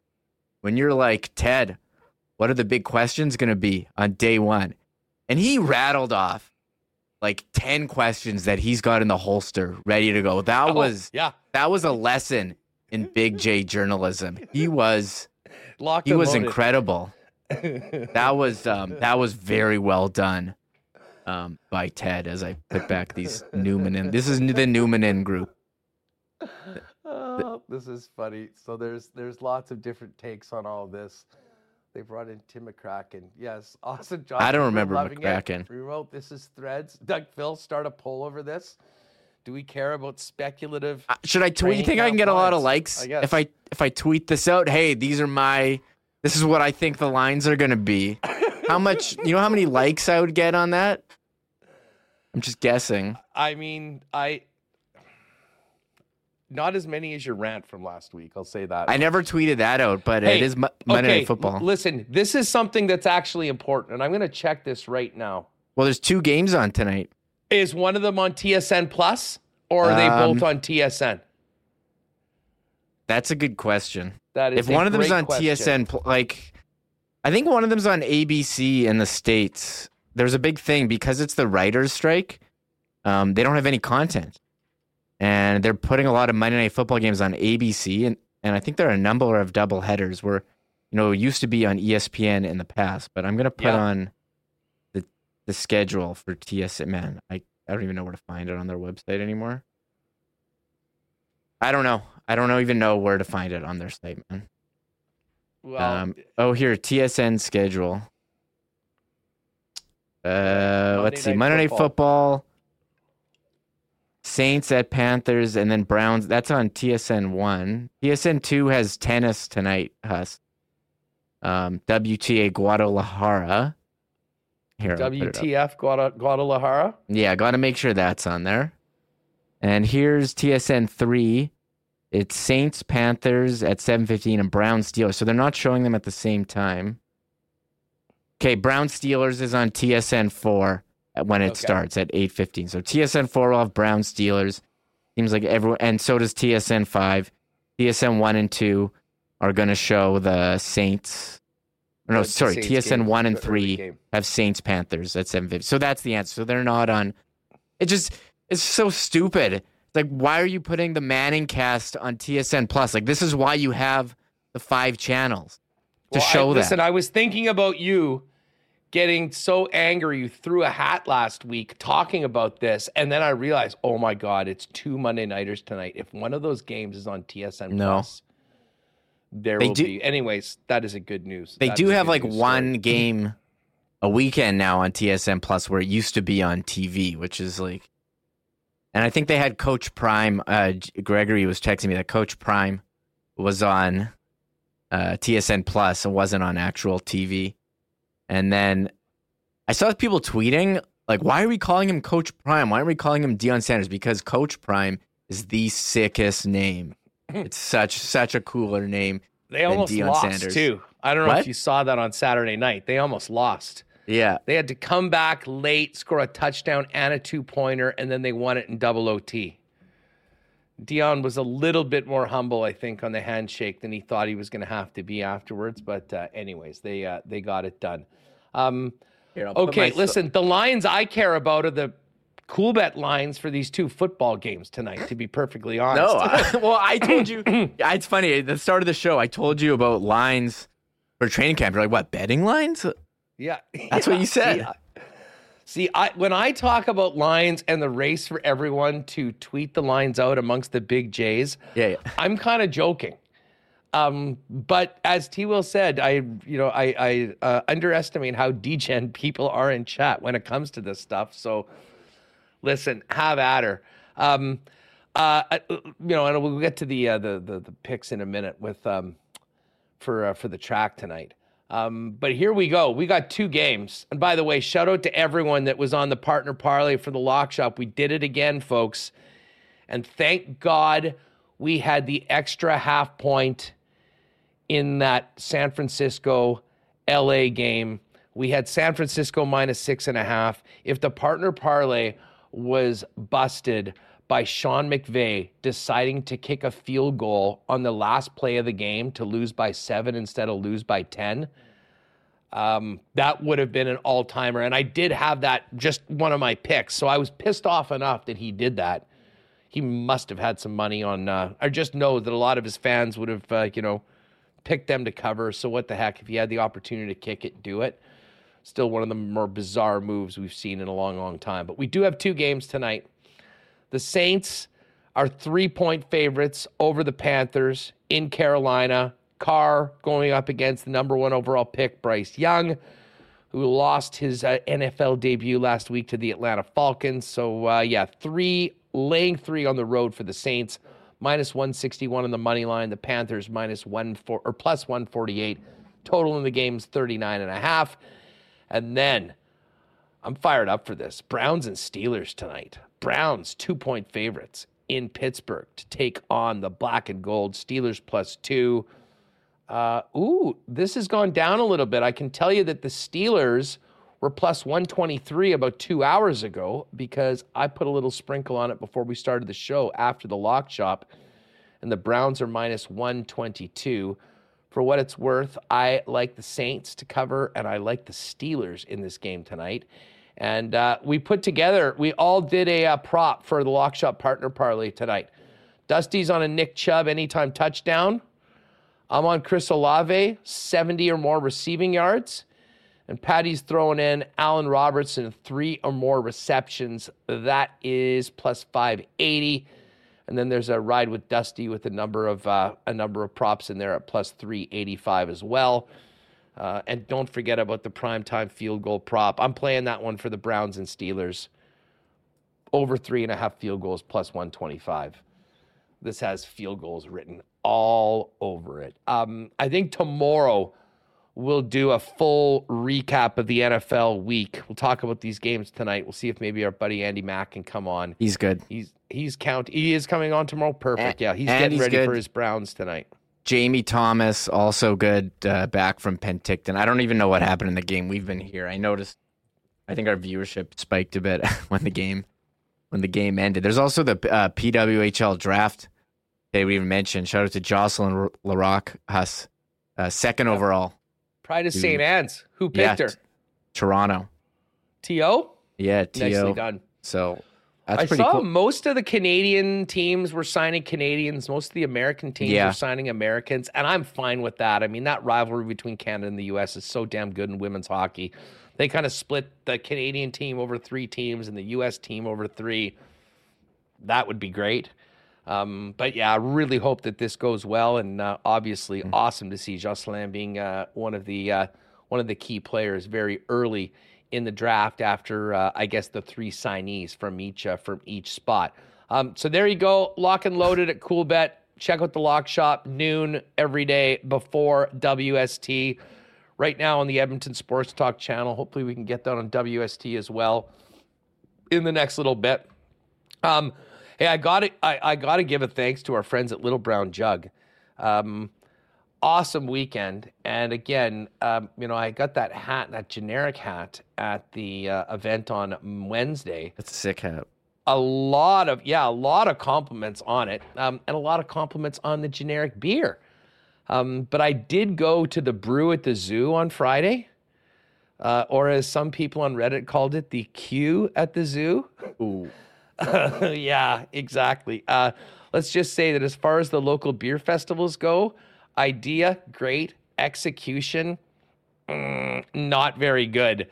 Um, but I did get a chance. I tried the uh, hazy IPA that you were drinking uh, on Wednesday night, Reem, uh, and I quite enjoyed it. So, um, big big party though coming up on Saturday, a party of the year, the uh, Nuit Blanche party at Little Brown Jug. They're going to be closing down Hargrave on Saturday. It'll be going till late. So if you're looking for a big rager on Saturday at our favorite local brewery, get on down and do it. You can check out more of the upcoming events on the Little Brown Jug socials. And of course, you can check out their website at littlebrownjug.ca. Um, we got Ryder Cup coming up in a couple weeks. I cannot wait for that. Still some nice days to get onto the golf course over at Breezy Bend. And if you're planning for the upcoming season, give Corey Johnson a call or go to breezybend.ca and find out about getting on the waiting list for the upcoming year. And I believe this might have been the last weekend for the gang over at Aikens Lake as well. Um, so huge thanks to both Breezy and Aikens for their support of Winnipeg Sports Talk this season. And we can't wait to see you all next summer. If you want to find out more on booking for 2004 at Aikens Lake, you can do that at aikenslake.com. Um, Remo, I've been going hard uh, just on this show, so I'll be honest, I have not gotten to my picks, but uh, we're getting down to the last few days of the live racing season. Maybe just blind dart throwing is exactly what I need to uh, make something happen for these uh, for these races. I'll give you. I can go over my lines and give you a second here. Um, yeah, I noticed a lot of horses being scratched, some smaller fields. I'm trying to just going for it here, Huss. Uh, going with a lot of uh, trifectas, trying to hit some long shots here. I need to salvage the season, but uh, here I did. I did see Huss. This is skill here. I did make the graphics for the lines, so like watch out. Again, just reminder everyone, these are These not are real fictional- lines. These are not real at all. There's not real. Do not report that Ehlers Perfetti Nino is good. Perfetti's second line center. Don't report that. This is not based on any information. No, Uh, This is just- just straight up. this is just me taking all the knowledge I gained from Nintendo Ice Hockey and applying it Big, Jets line. little, So you got medium. two- you got Perfetti the skinny guy, with Nino, the big guy, Ehlers. You got two skinnies and a medium there. I don't know. Is that going to work? You got some speed and forechecking. You got what? A big and a couple mediums there. I follow Lowry Appleton.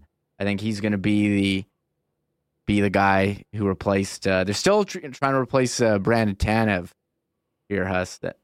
Uh, or the or Copp either way. Uh, Harkins, Toninato, AJF. Did I say that line? I think I said these, but this is just the, the graphic.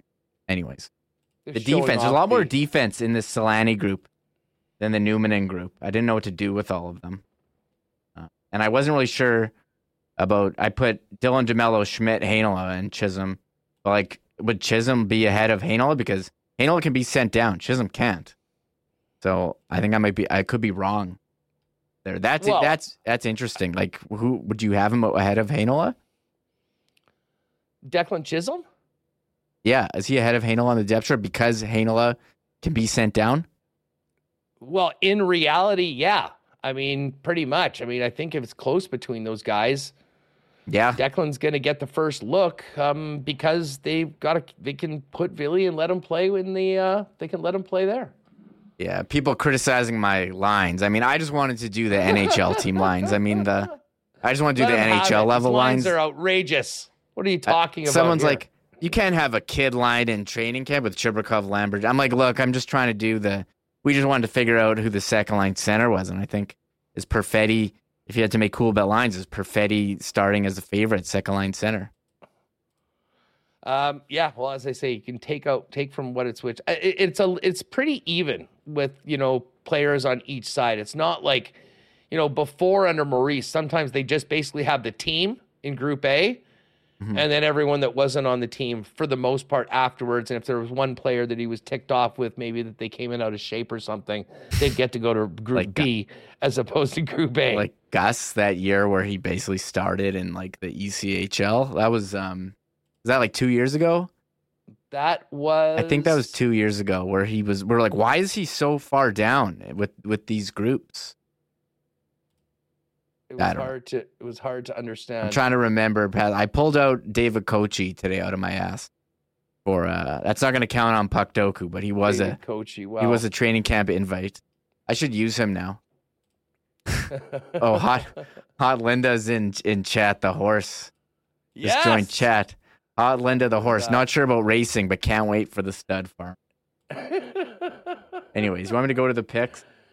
Yeah, let's get over to the picks. I'm uh, I'm just cranking. Ooh, we got a massive, massive uh, eighth race tonight. I got a yeah, I got one for race eight. I, I'm starting a race five. I don't know if you're before that. Um, you know what? Just roll through your picks. I'm just finishing up with mine. I'm gonna have to do one. Okay, race here, but- five, exacta box. So first, second, any order. We have four, six, Diddley and Browning Island. Uh, race six, ex- just a straight exacta. Uh, one, two, ask for Bodie and Tiz Hoppin. That's just the chalk exacta. And then I'm going for a couple uh, trifectas. Race seven, two, three, seven. Uh, reasonably lovely. Burrow down. How to get Burrow down? Has you think that's like about I- Joe Burrow who just got hurt, or basically just talking about saying? the start of the Bengals season right now at 0 and 2. Yeah? And the other one in this one is for seven. Missy into mischief. So this could pay a lot if it wins. Got the big favorite and a couple long shots. Uh, fingers crossed. Race eight, one four nine. This is a big one. Anna Kozana, who I've won on before. That's horse nine. Horse four, just opposed. And one double barrel elite, who is the big favorite. So I think this is a bit of a bit of a chalk trifecta here on a nine horse field. I'll be tuning in on YouTube for this one. Is a little bit. All right, I'm going to throw one. We'll throw a fin on Lucky Break here, who is the favorite, just to get it done. All right, so I've got a race number four, uh, Lucky Break to win. It's my one sort of chalky. That's the favorite, nine to five right now. I think it's been pretty good so far this year. So race four, then we go to race number six. Uh, Tiz Hoppin to win, number two. Uh, and then I got triactor boxes in the last two. Uh, for race number seven, we're going with the box on two, three, five. So reasonably lovely. Burrow down, absolutely. And Orange Theory. And then for the final race, I really like this one. 179. Yeah, I knew you were going big, big energy. Double barreled elite, big, big energy, and Anna Kozana. Um, so again, just uh, just a few days left. Um, so uh, if you're thinking about, and listen, the weather's going to be really nice these next few days. So a perfect time to get down to the track for uh, a little bit of live racing. Uh, you realize it's 27 right now outside. Is it? No, I don't because I'm Gorgeous. inside in my basement with no windows. Well, It sorry, I got a little it- window. The high was supposed to be 26 degrees, but it is in fact 27 already right now. And tomorrow, sunny and 28. Wednesday, sunny and 21. Thursday, sunny and 22. Friday, mix of sun and cloud, 22. And then rain just in time for the weekend. So hopefully that rain can, you know, take off a little extra uh, and uh, leave us be for what should be a fun day for FanFest. Yeah, and I just got the email. We're going to be seated next to Illegal Curve.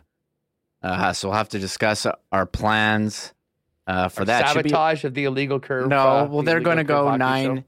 nine to eleven. We got to finalize uh, our our plans for that. But I'll you know be out there taking pictures, and maybe we can get some interviews. And we got our posters ready to go. I'm excited. This is like our first like little trade show event. That's right. Well, you were so happy with the backdrop that made its debut at Yeah. Little Brown Jug Sports Trivia. Um, this is sort of the perfect thing for it to make. Like it's gonna look, it's gonna look awesome. So if you go to like FanFest, buy, Mhm. make sure you come by, and if you see Remis, say, you know what, that backdrop looks amazing.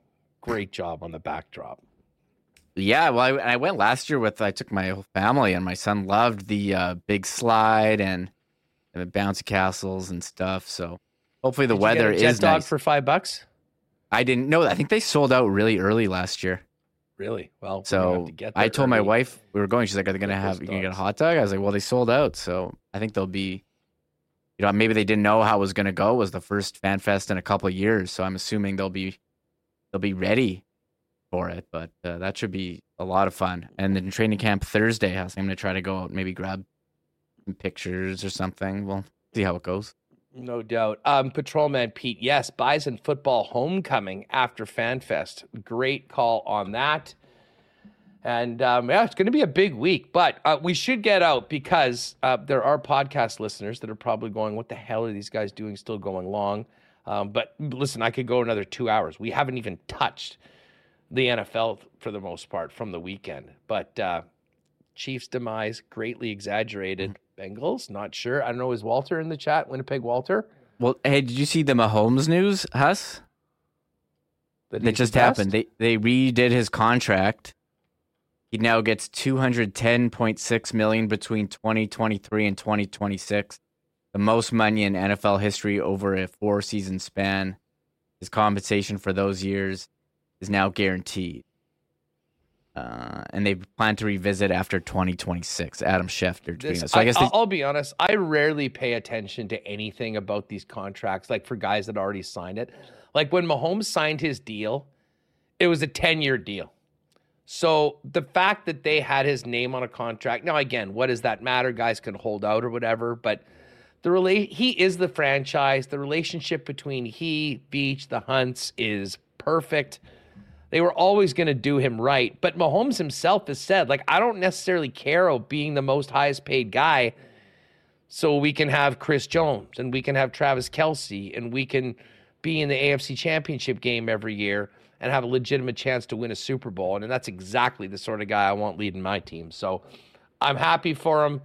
Um, but as I say, this guy's going to be life changingly rich so many times over. Most marketable athlete probably in North America as well right now. So um, good for him. I, I mostly care just how this affects the Chiefs salary cap, which is, I think, magic or hocus pocus to begin with, anyways. It always seems like teams are able to get out of whatever they did by restructuring a deal or going forward.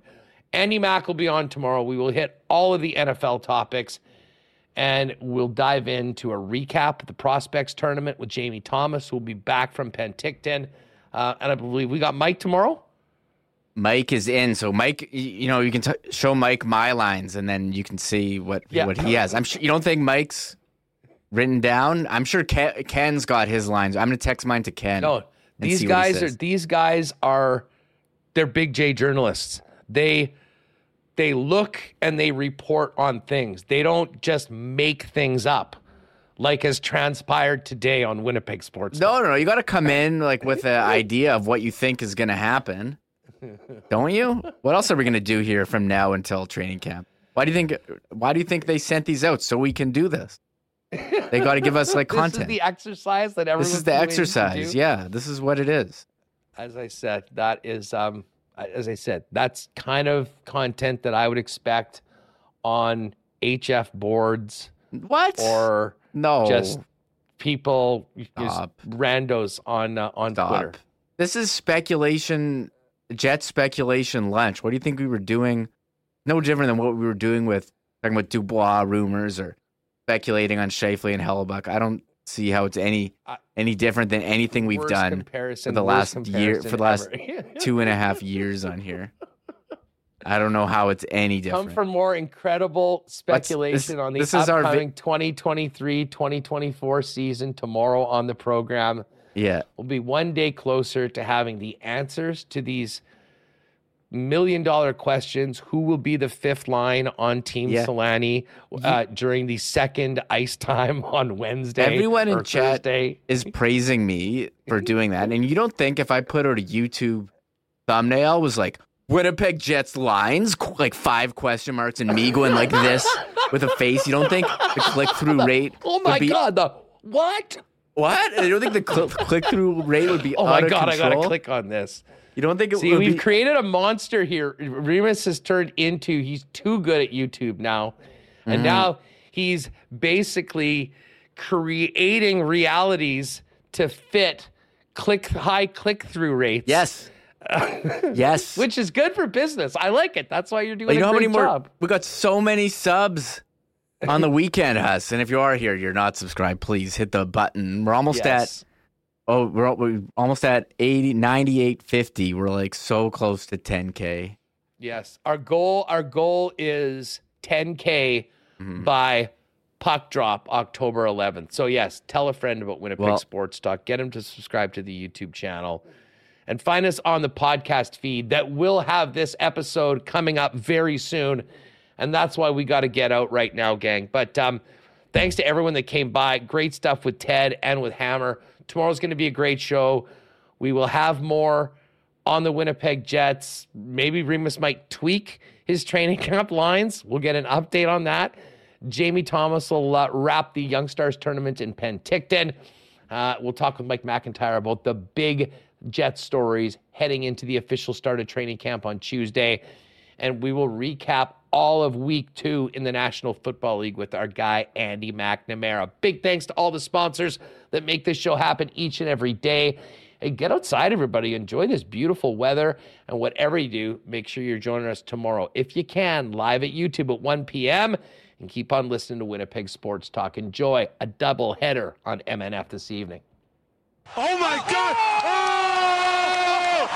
Shut it down! Thanks for tuning in to Winnipeg Sports Talk Daily. Make sure to subscribe on YouTube and your favorite podcast feed at winnipegsportstalk.com.